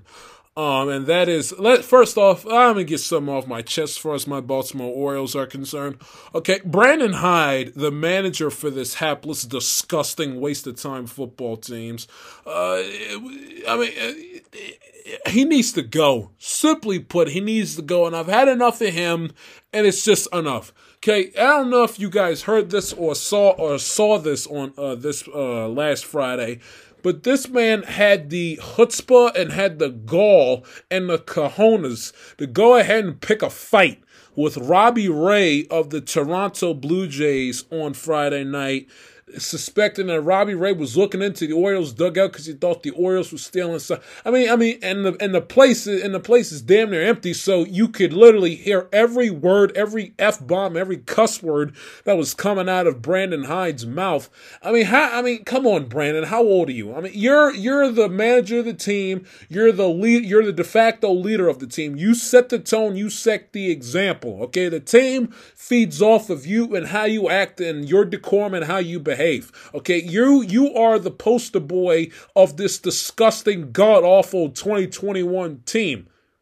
You can't have a little bit more, you can't be a little bit more self respecting and can't be a little bit and show, I'm not saying sportsmanship, but you can't, you know, have a little bit more dignity and, and, and, and, and carry and handle yourself a little bit better than that than sit up here and try to pick a fight and get into a stupid asinine pissing match with, with a, with a player on the Toronto Blue Jays that's, that's out there on the mound trying to do his job. I mean, really? I mean, I mean, you can't make this stuff up. And this is a guy that that allowed that allowed his team to have not one but two double-digit losing streaks throughout the course of a season. They're going to lose well over 100 games. They're sitting right now. They got 98 wins. To, they got uh, 98 wins as of Wednesday night. By the by the time we get to the weekend, they'll have they'll have 100 wins because the Yankees are in town and the Yankees have found a way to get themselves back together again. So it's just I I, I can't I can't take I can't take take this team and I can't take Brandon Hyde. In the moments that he needed to have a little bit of fight in him, and I'm also saying he needed to get a little nasty with the language and get a little, you know, in somebody's grits when the team was losing games left and right, when the bullpen was imploding, was imploding in front of our very eyes and blowing games left and right and and and the off and the offense couldn't show up. They couldn't hit with runners in scoring position, and when the starting pitchers couldn't make it past five innings of of of, of unscathed of unscathed uh, uh, starting pitching. In a, throughout the course of a baseball game, did he did he did and said nothing, but yet when he suspects suspects that Robbie Ray and the Toronto Blue Jays may be stealing signs from at the time the 90 what? The 94 95 96 ish losing orioles now all of a sudden he gets his panties in a twist and he starts catching an attitude and wants to decide to become to, to be to become uh you know to become uh, John Wayne and wants to sit up here and stick up for his ball club and show some fight and show some fervor and show some angerness to show some anger and some bitterness? Really I mean that that that is tough, and I know all the other Oriole fans on Twitter were defending him. That's utter nonsense. Brandon Hyde, do better. Okay, set the example, set the tone. Okay, defending and sticking up for your team is one thing, but looking like a complete jackrabbit, embarrassing your team, embarrassing yourself, and looking like a total heel, picking a fight with with with the opposing pitcher. I, I'm not going to stand for that especially when you especially when your team has been absolutely atrocious for the last what three seasons that you've been the manager of this team. You're on pace for, to losing well over 100 games this season. Shut up and win some games. And quit being so preoccupied about what Robbie Ray or anyone in, in the Toronto Blue Jays dugout is doing. You're on play. You're on pace to lose yet a have a yet to have yet another 100 plus loss season, in which you've had not one, but two double digit losing streaks. You're beyond bad. You're beyond pathetic. You're one of the worst managers I have ever seen in Major League Baseball history in my lifetime. Your team stinks. Your team is a laughing stock. You cannot draw flies at Oriole Park and Camden Yards now. You can't draw flies. The place is so freaking quiet you can hear a rat urinate on cotton inside that place. You stink. Worry about winning games, worrying about how to manage a bullpen, worry about putting out and producing a solid product, intriguing and entertaining product on the field instead of worrying about what Robbie Ray is saying or thinking or worrying about. Do better. Worry about your job before you start worrying and, and, and, and quibbling about his. Enough. I can't, I, I, I, I can't take this guy anymore. Can't take it. He's done nothing with this team, and he's going to sit here and start picking fights with opposing players. Your defense stinks. If I had a nickel for every for every for every uh hor- horrendous baseball decision at baseball play that, that this team has done all season, I'd be rolling in money. You're pathetic. Stop. Your team's undisciplined. They don't hustle. Lack of effort. You stink. Worrying about your own team and worrying about the future of you being the manager of this baseball team instead of worrying about Robbie Ray because Robbie Ray may be may may may be pitching in meaningful games this October. You will not. You'll be you'll be on your bald fat caucus wherever you live, whether Baltimore, Chicago, uh, Walla Walla, Washington. I could care less. You won't be anywhere near competing for a World Series championship in about two three weeks time. Robbie Ray might. You won't. You won't. I'm, tell- I'm telling you, if it was up to me, he'd be out of here so fast it would it would make your head spin. If it was my team, he'd be fired at the end of the season. Fired. He's lucky I ain't his boss. Cause not only would he would have been gone, would he would have been gone back back in June if it was me. Not only would he would have been gone then, but he would have gotten a not a stern, but a harsh, harsh lecture and talking to by me in my office after the game on Friday night. You don't act that way. Especially when you don't when you don't have, you know, the records and the awards and the and the uh and the level of six and a high level of success to back it up. You're Brandon frickin' Hyde. And nobody cares about you being on Joe Madden's coaching staff for the 2016 Cubs. Uh, no, uh, 75% of baseball fans don't don't know that firsthand, and nobody in Baltimore gives a crap. That's item number one. Item number two uh, as we switch over to some baseball teams that actually care about producing a good uh, good quality product on the field. Uh, we get to the New York Yankees. Um, who are sitting now at 81 and 64. They had a tremendous, they had a horrendous losing streak to you know to close out the month of August and into and into uh, start the month of September. They've they've lost seven out of their last uh, seven out of the last three. They're coming off of a road trip, uh, the Subway Series, in which in which again their bullpen imploded and allowed uh, Francisco Lindor to have a three homer game against the Yankees on sun on Sunday night up in Queens. Uh, and the Yankees right now are uh, eight and a half back of Tampa for the, the uh, for the division lead in the American League East, and right now hold the set have are tied with the Red Sox for the second wild card spot in the American League, and only a half game back of the top wild card spot of their division rival Toronto Blue Jays in the American League. Speaking of the Blue Jays, they've won eight out of their last ten. They can do no wrong. Vladimir Guerrero Jr. may end up winning American League MVP. Forget Shohei Ohtani, who plays on a team that stinks and he's now and his average has now dipped into the 250 260 range.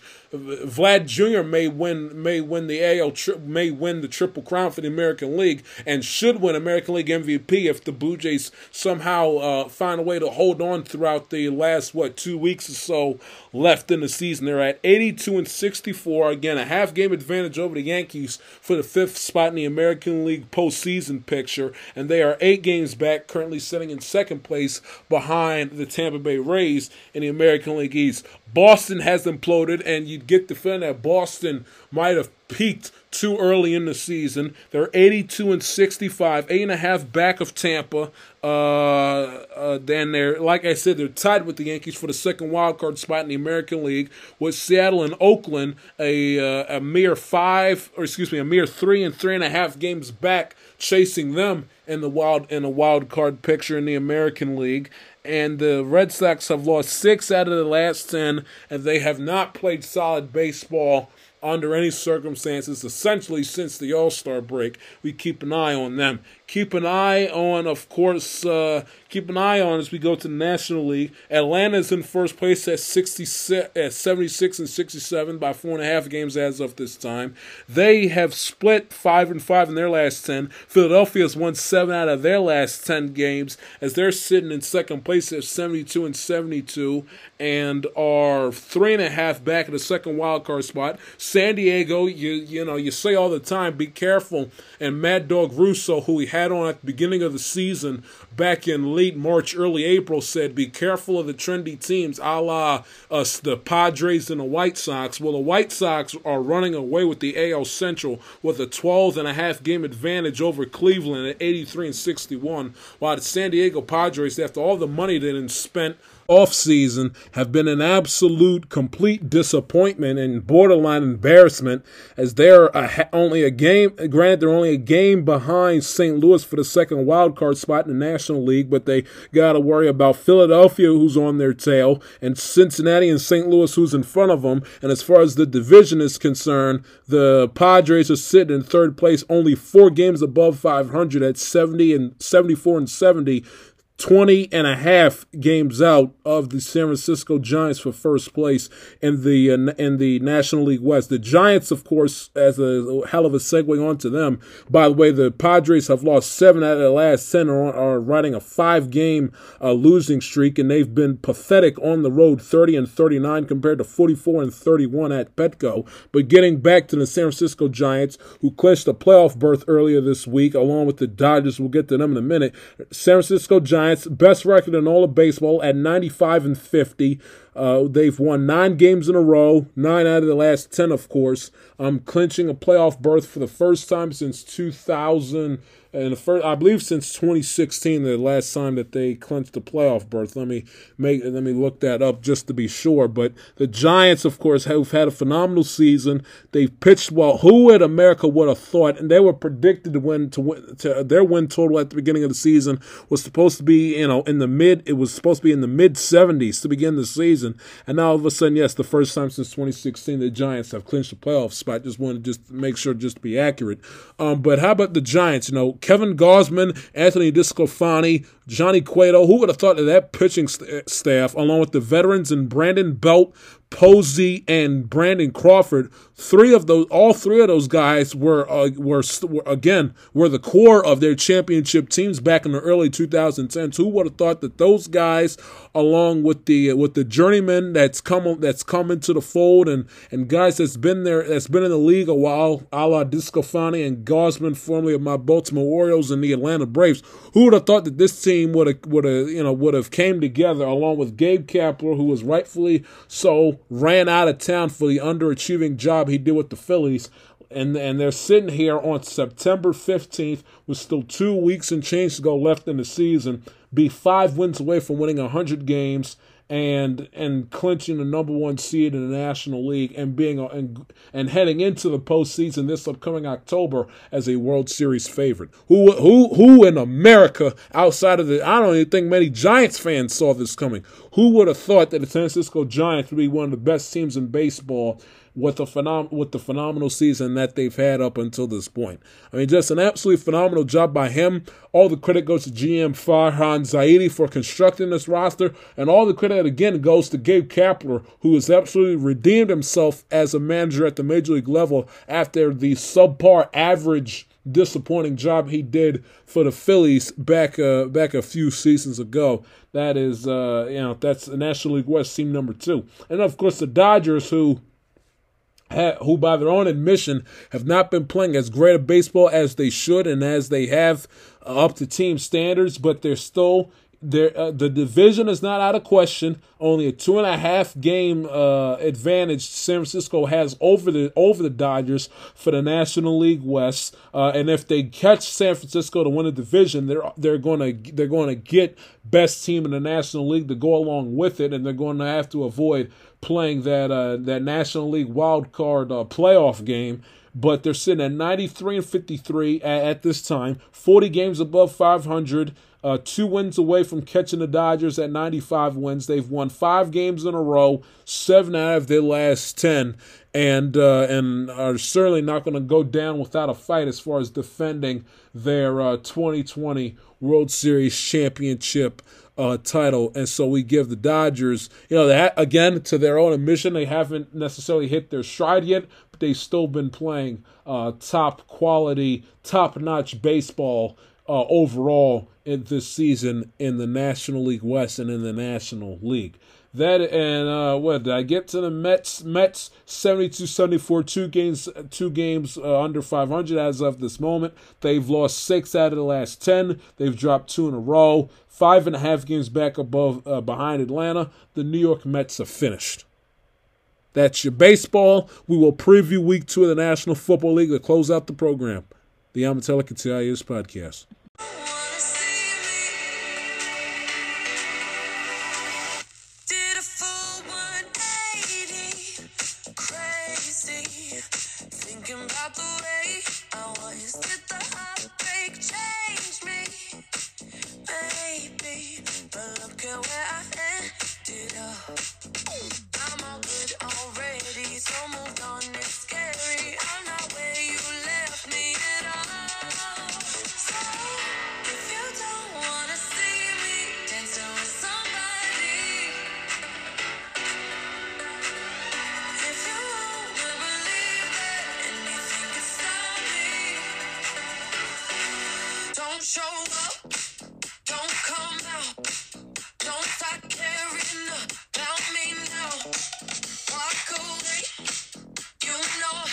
Welcome back to the Amatelica TIS podcast. Switching gears back to the National Football League. Um, to the uh, week, as far as week two is concerned, let's get into it. Uh, you know how I like to do it. Pick a pick a few games from week two to talk about preview. And then, of course, give you my uh, week two picks against the spread. And game number one that I'm intrigued about as far as week two is concerned is the Bills versus the Dolphins. Again, the Bills, like I the Bills, like I brought up. Uh, like I brought up in the opening, not the opening monologue, but the second segment of the show, uh, their offense was non-existent. Only scored one touchdown in the game. Uh, one that their defense was bad, but their special teams and their offense was you know much to be desired from their performance uh, on Sunday against Pittsburgh. They go on the road to face their first divisional opponent of the season, and that is the uh, Miami Dolphins, who coming out coming off of a gritty, grinded out type of old school football game against the Patriots on the road 17-16 on Sunday uh, afternoon up in Foxborough. Uh, you know, their their defense. We all know. Again, I said it before, and I'll say it again. The Dolphins are going to get to the playoffs because Brian Flores is their head coach and they have a hell of a defense. And it looks like, and I understand it's only one game. Don't want to overreact, but Tua also was was played very, very, very not very fine. He, he, was he was fine. He was good against you know didn't didn't blow you away, but didn't but didn't uh, put the Dolphins in the position to necessarily lose the lose the game either. But uh, again, the Dolphins had for not did had a, excuse me did a phenomenal job beating the Patriots week one. They didn't let Mac Jones go crazy, let Mac Jones go nuts. They forced the turnover that was the uh, that was the uh, focal point in the game in the second half against the Patriots. So this is a uh, this is a football game I'm gonna keep my eye on in the one o'clock window come Sunday afternoon. Can the Bills get off the schneid? Can their offense? And again, not going to be easy. Going be against two good defenses. Pittsburgh last week and the Dolphins on the road in the in the blazing heat and sunshine of uh, of uh, good old South of good old Miami, Florida, on the road, first divisional uh, game of the season, second week, uh, the second Sunday in. It's not going to be it's not going to be easy, and again. Hell of a defense that the Dolphins have, and you know they're going to, you know, be as best prepared because Brian Flores is a hell of a coach, and and uh, he's going to put their put his team in the best position to win. So, can the Bills uh, get get off the schneid as far as their offense is concerned and can they put up you know 14 17 21 14 or excuse me 14 17 21 24 points and have their defense essentially make Tua's life a living hell on the defensive side of the football? And uh, will Sean McD- and the question resides in whether or the question presides in whether or not Sean McDermott will get out coached by uh, Brian Flores in the game again. I still have no idea what the heck his mindset was early fourth quarter, running that fake QB sneak halfback option at the Steelers' 45 yard line when they're up four with with essentially all of the fourth quarter still yet to be played. That that that that still makes no sense to me.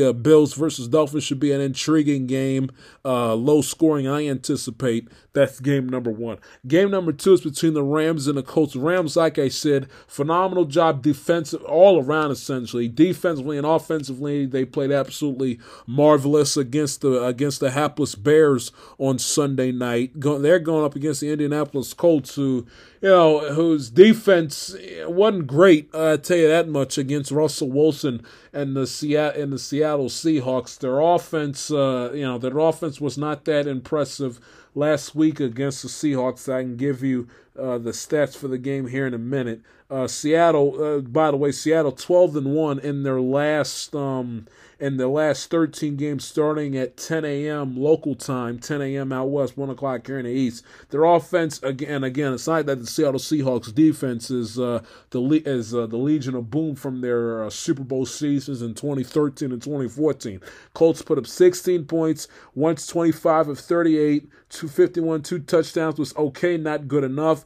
Jonathan Taylor, they needed to have a, a stronger running attack with Jonathan Taylor and Nyheim Hines out the backfield and they and the Seahawks defense kept Zach Pascal, uh, Jack Doyle and company uh, in check for the game uh, for the game on Sunday afternoon. The Colts got to put up points against that Rams defense, which, which you know is going to be swarming with swarming with Aaron Donald applying the pressure up front, Jalen Ramsey leading the crew uh, in the second in the secondary. In the secondary for Los Angeles, Matthew Stafford, interesting to see what he does against the Colts uh, against the Colts defense and and uh, and dealing with them should be a very intriguing game between the Rams uh, and Indianapolis on Sunday. You know, will will will uh, Matthew Stafford have his way with the Colts defense and and let it rip and let it fly and and and blow up the stat sheet? And will the Rams defense in turn get after uh, get after Carson Wentz like they did uh, Andy Dalton remains to be seen on Sunday. Third game, speaking of Seahawks, is the Titans and the Seahawks uh, for the Seahawks home for the Seahawks home opener at 425 on CBS. Titans, like I said, second segment of the, of the uh, program, Titans just, just, did not show up. I mean, their off their offense was pathetic and their defense was uh, it was again it was like that that that, that the team was stuck whether they missed Arthur Smith, whatever the case might might have been. It, it appeared to me like they were still stuck back in January in their playoff game against Baltimore. Their offense was their offense was bad. Their defense was even worse. And if and they're gonna and their defense is gonna have to step up big time, and I do mean big time because the because the Seahawks with Russell Wilson and company, especially first two months of the season, they are not great, but they are deadly offensively. With the uh, as far when it comes to the Seahawks offense, especially in the month of September, they are deadly. They can they they they will beat you up and cut you up defensively so fast and so quick in a period in a period of a sequence in a game. You won't you won't know what hit you. So if the Titans don't want to you know have the sky falling on them early to begin the new season, if they want to and if they want to, uh, you know, tell the fan base and tell everybody else to essentially calm down, we still got this. We can still win the division. We can still be up there as one of the best teams in the AFC when a, when it's all said and done. Beat the Seahawks on the road. I understand it won't be easy. You know, Seahawks. You know, Seahawks will have fan. Will play their first. Uh, you know, will play their first home game in front of fans since uh, week since week seven since that week 17 Sunday night game against the uh, 49ers in 20 in 20 uh, 2019.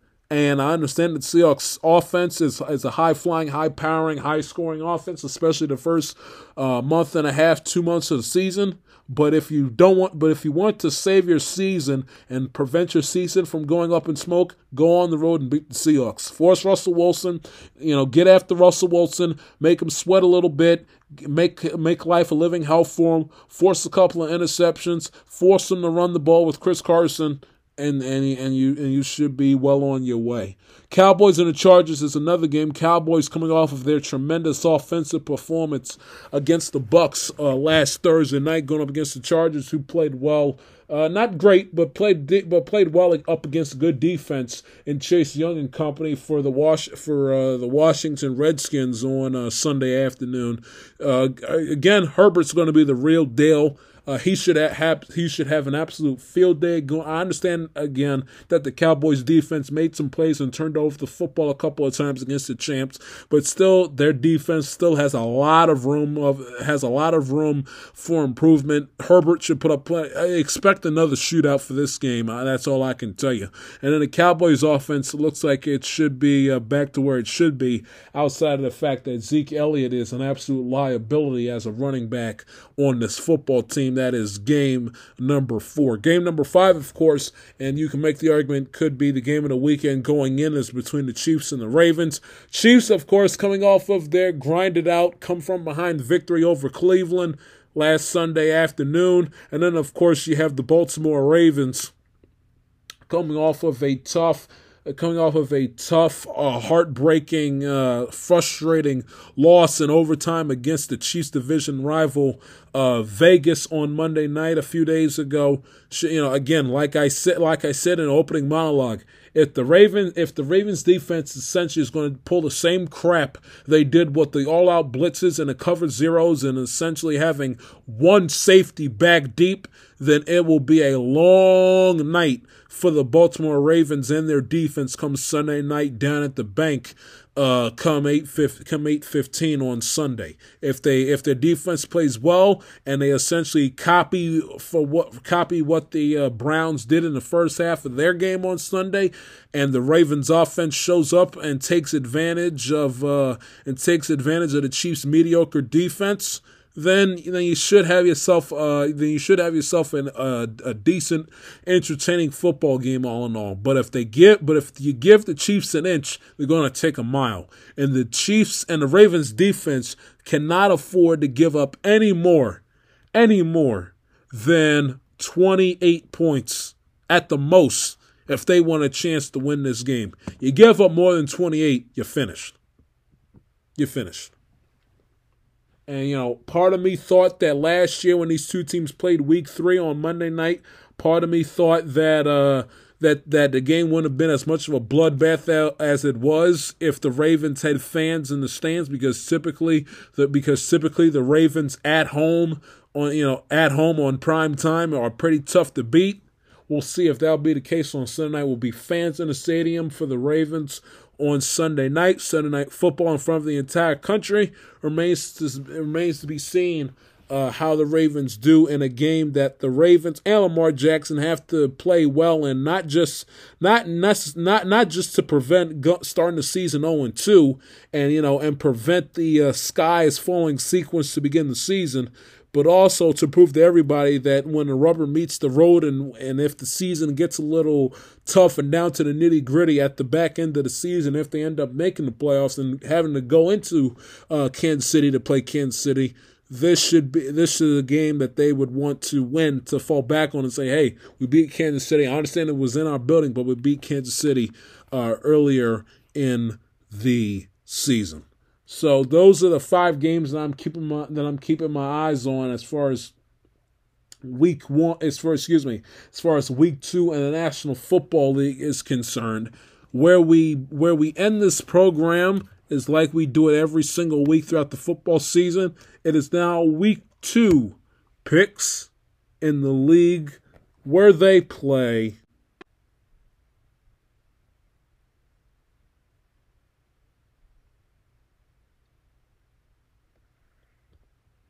for pay.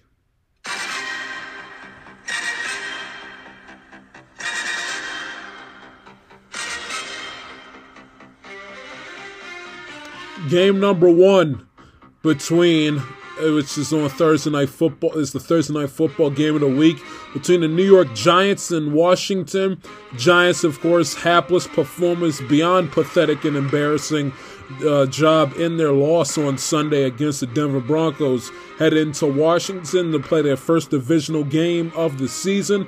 Washington, tough loss last time out against the Los Angeles Chargers. Washington favored minus three and a half.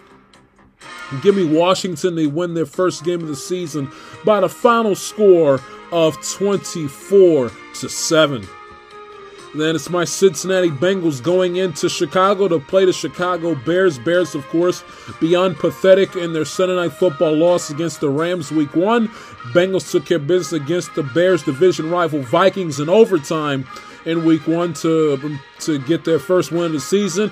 Andy Dalton plays the Bengals for the second time. Who I mean, when can you find an example of a player that spent about a decade with a franchise, leaves the franchise first year away from that said franchise, he plays them on the road, and then the next season he plays his ex franchise for a decade for for ten plus years. Yet again, in back to back seasons, Andy Dalton will play the Cincinnati Bengals in back to back years. Bears favorite minus two and a half. I just don't see it with the Bears banged up offensive line, and I just said I like the Bengals offense a whole hell of a lot more than I like the Bears offense. Give me my Bengals to win the game by the final score of 27 to 17.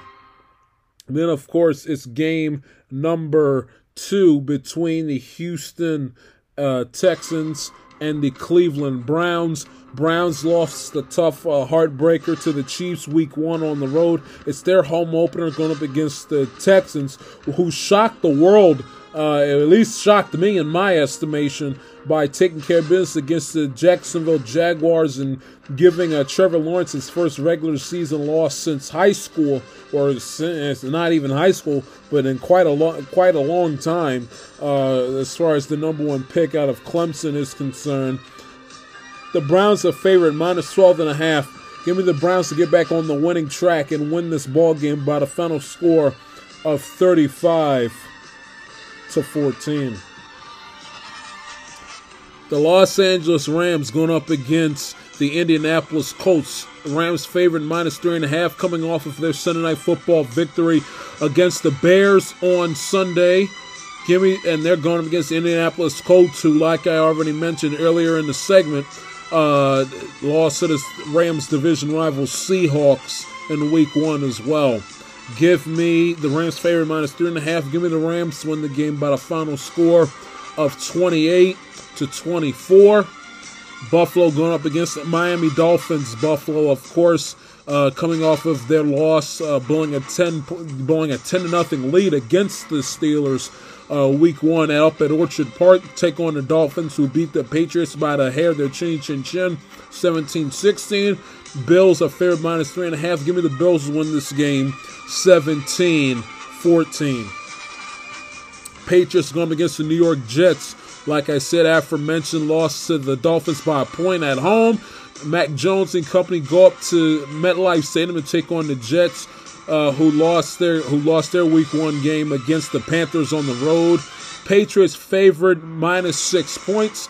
Give me the New England Patriots to win the game by the final score of 21 to 19. 17. 21 17. How about that? San Francisco going against the Philadelphia Eagles. Eagles impressed me. Jalen Hurts and company getting the job done against the Falcons on the road to win their first game of the season.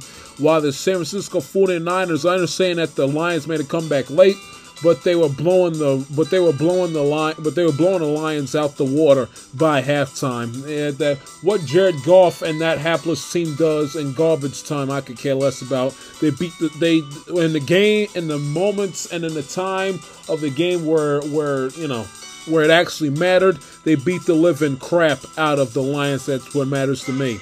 Both teams are 1 0 heading into this game. San Francisco favored by three. Give me the 49ers to win this game by the final score of 28 to 7 by the final score of 28 to 10. Vegas took care of business against the Steelers division rival Baltimore on Monday night in an absolute classic. Steelers going into this game, of course, come back from 10 0 down against the Buffalo Bills. It's the Steelers home opener. Steelers favorite minus five and a half. Give me the Raiders to win this game by the final score of 24 to 17. The Saints head into uh, Carolina coming off of their impressive blowout victory against the Packers on Sunday. Jameis Winston might end up being the real deal, while Carolina got the job done against the Jets. Sam Darnold uh, mopping the floor with his old team. Both teams at 1 0, sharing first place with the Bucks in the NFC South. Saints favorite minus three and a half. Give me the Saints to win this game by the final score of 20 of 21 to 17. Denver going up against the Jacksonville Jaguars. Jaguars took care of, excuse me, Jaguars lost their week one game against the Texans on the road. It's their home opener against the Denver Broncos, coming off of their victory against the Giants last week. Denver at 1 0, Jacksonville at 0 1. Denver will win the game by the final score of 6 to nothing. Minnesota will uh, Minnesota go up against the Arizona Cardinals. Minnesota dropped their first game of the season to my Bengals in overtime, while Arizona took care of business against the Tennessee Titans on the road.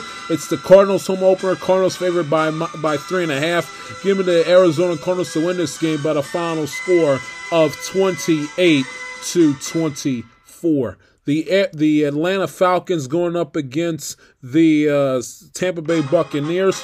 Tampa Bay took care of business on Thursday night uh, on to to begin excuse me to begin the new season. Their banner reveal uh, game, the kickoff game going against the Dallas Cowboys took business against them last week, winning by a Ryan Succop field goal at the end of regulation. The Falcons lost their first game of the season against uh, the Eagles at home. Tampa Bay favorite minus 12 and a half. Give me the Bucks to win this game by the final score of 35 to 7. Dallas Cowboys, the aforementioned, who lost their week one game against the Bucks by a field goal, going up against the Los Angeles Chargers, who won, had an impressive, uh, gritty victory against Washington on the road 3,000 miles east to begin the new season. It's the Chargers' home opener as Dallas begins the season with the first two on the road. Chargers favorite minus three and a half. Give me the Chargers to win the game in a shootout by the final score of 35 28. Then it's the Seattle Seahawks going up against the Tennessee Titans. Seattle won their won their season opener against the Titans division rival Colts on the road. They return home in front of fans for the first time since Week 17 against San Francisco in 2019. They are 1 0 in the NFC West. Tennessee 0-1 dropped uh, uh, dropped the season opener to ten- to Seattle's rival uh, Arizona Cardinals. Tennessee needs this game to avoid an 0-2 start and to avoid what could be a long season for them. Seahawks favorite minus five and a half points. Give me the Seahawks to win this game by the final score of 27 to 20. Then it's the Sunday night game between the Kansas City Chiefs and the Baltimore Ravens. Kansas City, of course, uh, won their home opener and won their season opener against the Ravens division rival Cleveland uh, with a nice come from behind victory by Mahomes and uh, by Mahomes, Kelce, Hardman, and uh, and Tyreek Hill and Clyde Edwards-Helaire and the gang. They head to Baltimore for the second straight season in a row to take on the Baltimore Ravens. Kansas City beat Baltimore last time they were in town last September on Monday Night Football. Ravens uh, want to get the bad taste out of their mouth from that game and from their last game on Monday night against the Chiefs division rival Raiders uh, in a tough, uh, emotional, disappointing loss on Monday night in overtime. Kansas City's favorite minus three and a half. Give me the Chiefs to win this game 28 to 25. And then, of course, the Monday night game between the Detroit Lions and the Green Bay Packers. Detroit lost to the to San Francisco their last time out, first game of the season at home at Ford Field. Green Bay's home opener is in front of is on Monday Night Football in front of the country. Green Bay favorite minus 11 and a half. They got their doors blown off and were absolutely embarrassed. Their defense was pathetic. Aaron Rodgers, one of the worst games I've ever seen him play. They got the Lions on the schedule week two. It's almost perfect, and it's almost, it's almost if it was set up by God Himself that this is the game that gets the Green Bay Pat. Now they now they prove to America nothing by beating the living daylights out of uh, the Lions on Monday Night Football. But it's good. But it's a good uh, opponent to have if you want to boost team morale and boost your team psyche. Packers favorite by 11 points this is a game this is a game again that is that was handpicked by the NFL and by God himself for the game to get the Packers back on track. Give me the Green Bay Packers to win this game by the final score of 42 to 17. And those are your week 1 or excuse me, week 1 week two picks against the spread.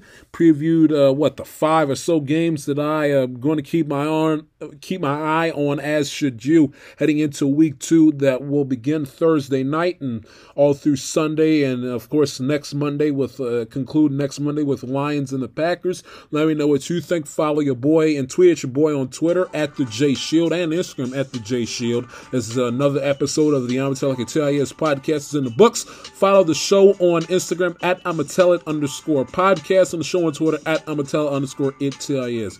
It is your boy J Shields. Enjoy enjoy the baseball and enjoy week two of the National Football League this weekend and enjoy week three of the college football season this weekend as well. It's your boy Josh Shields. Talk to you later.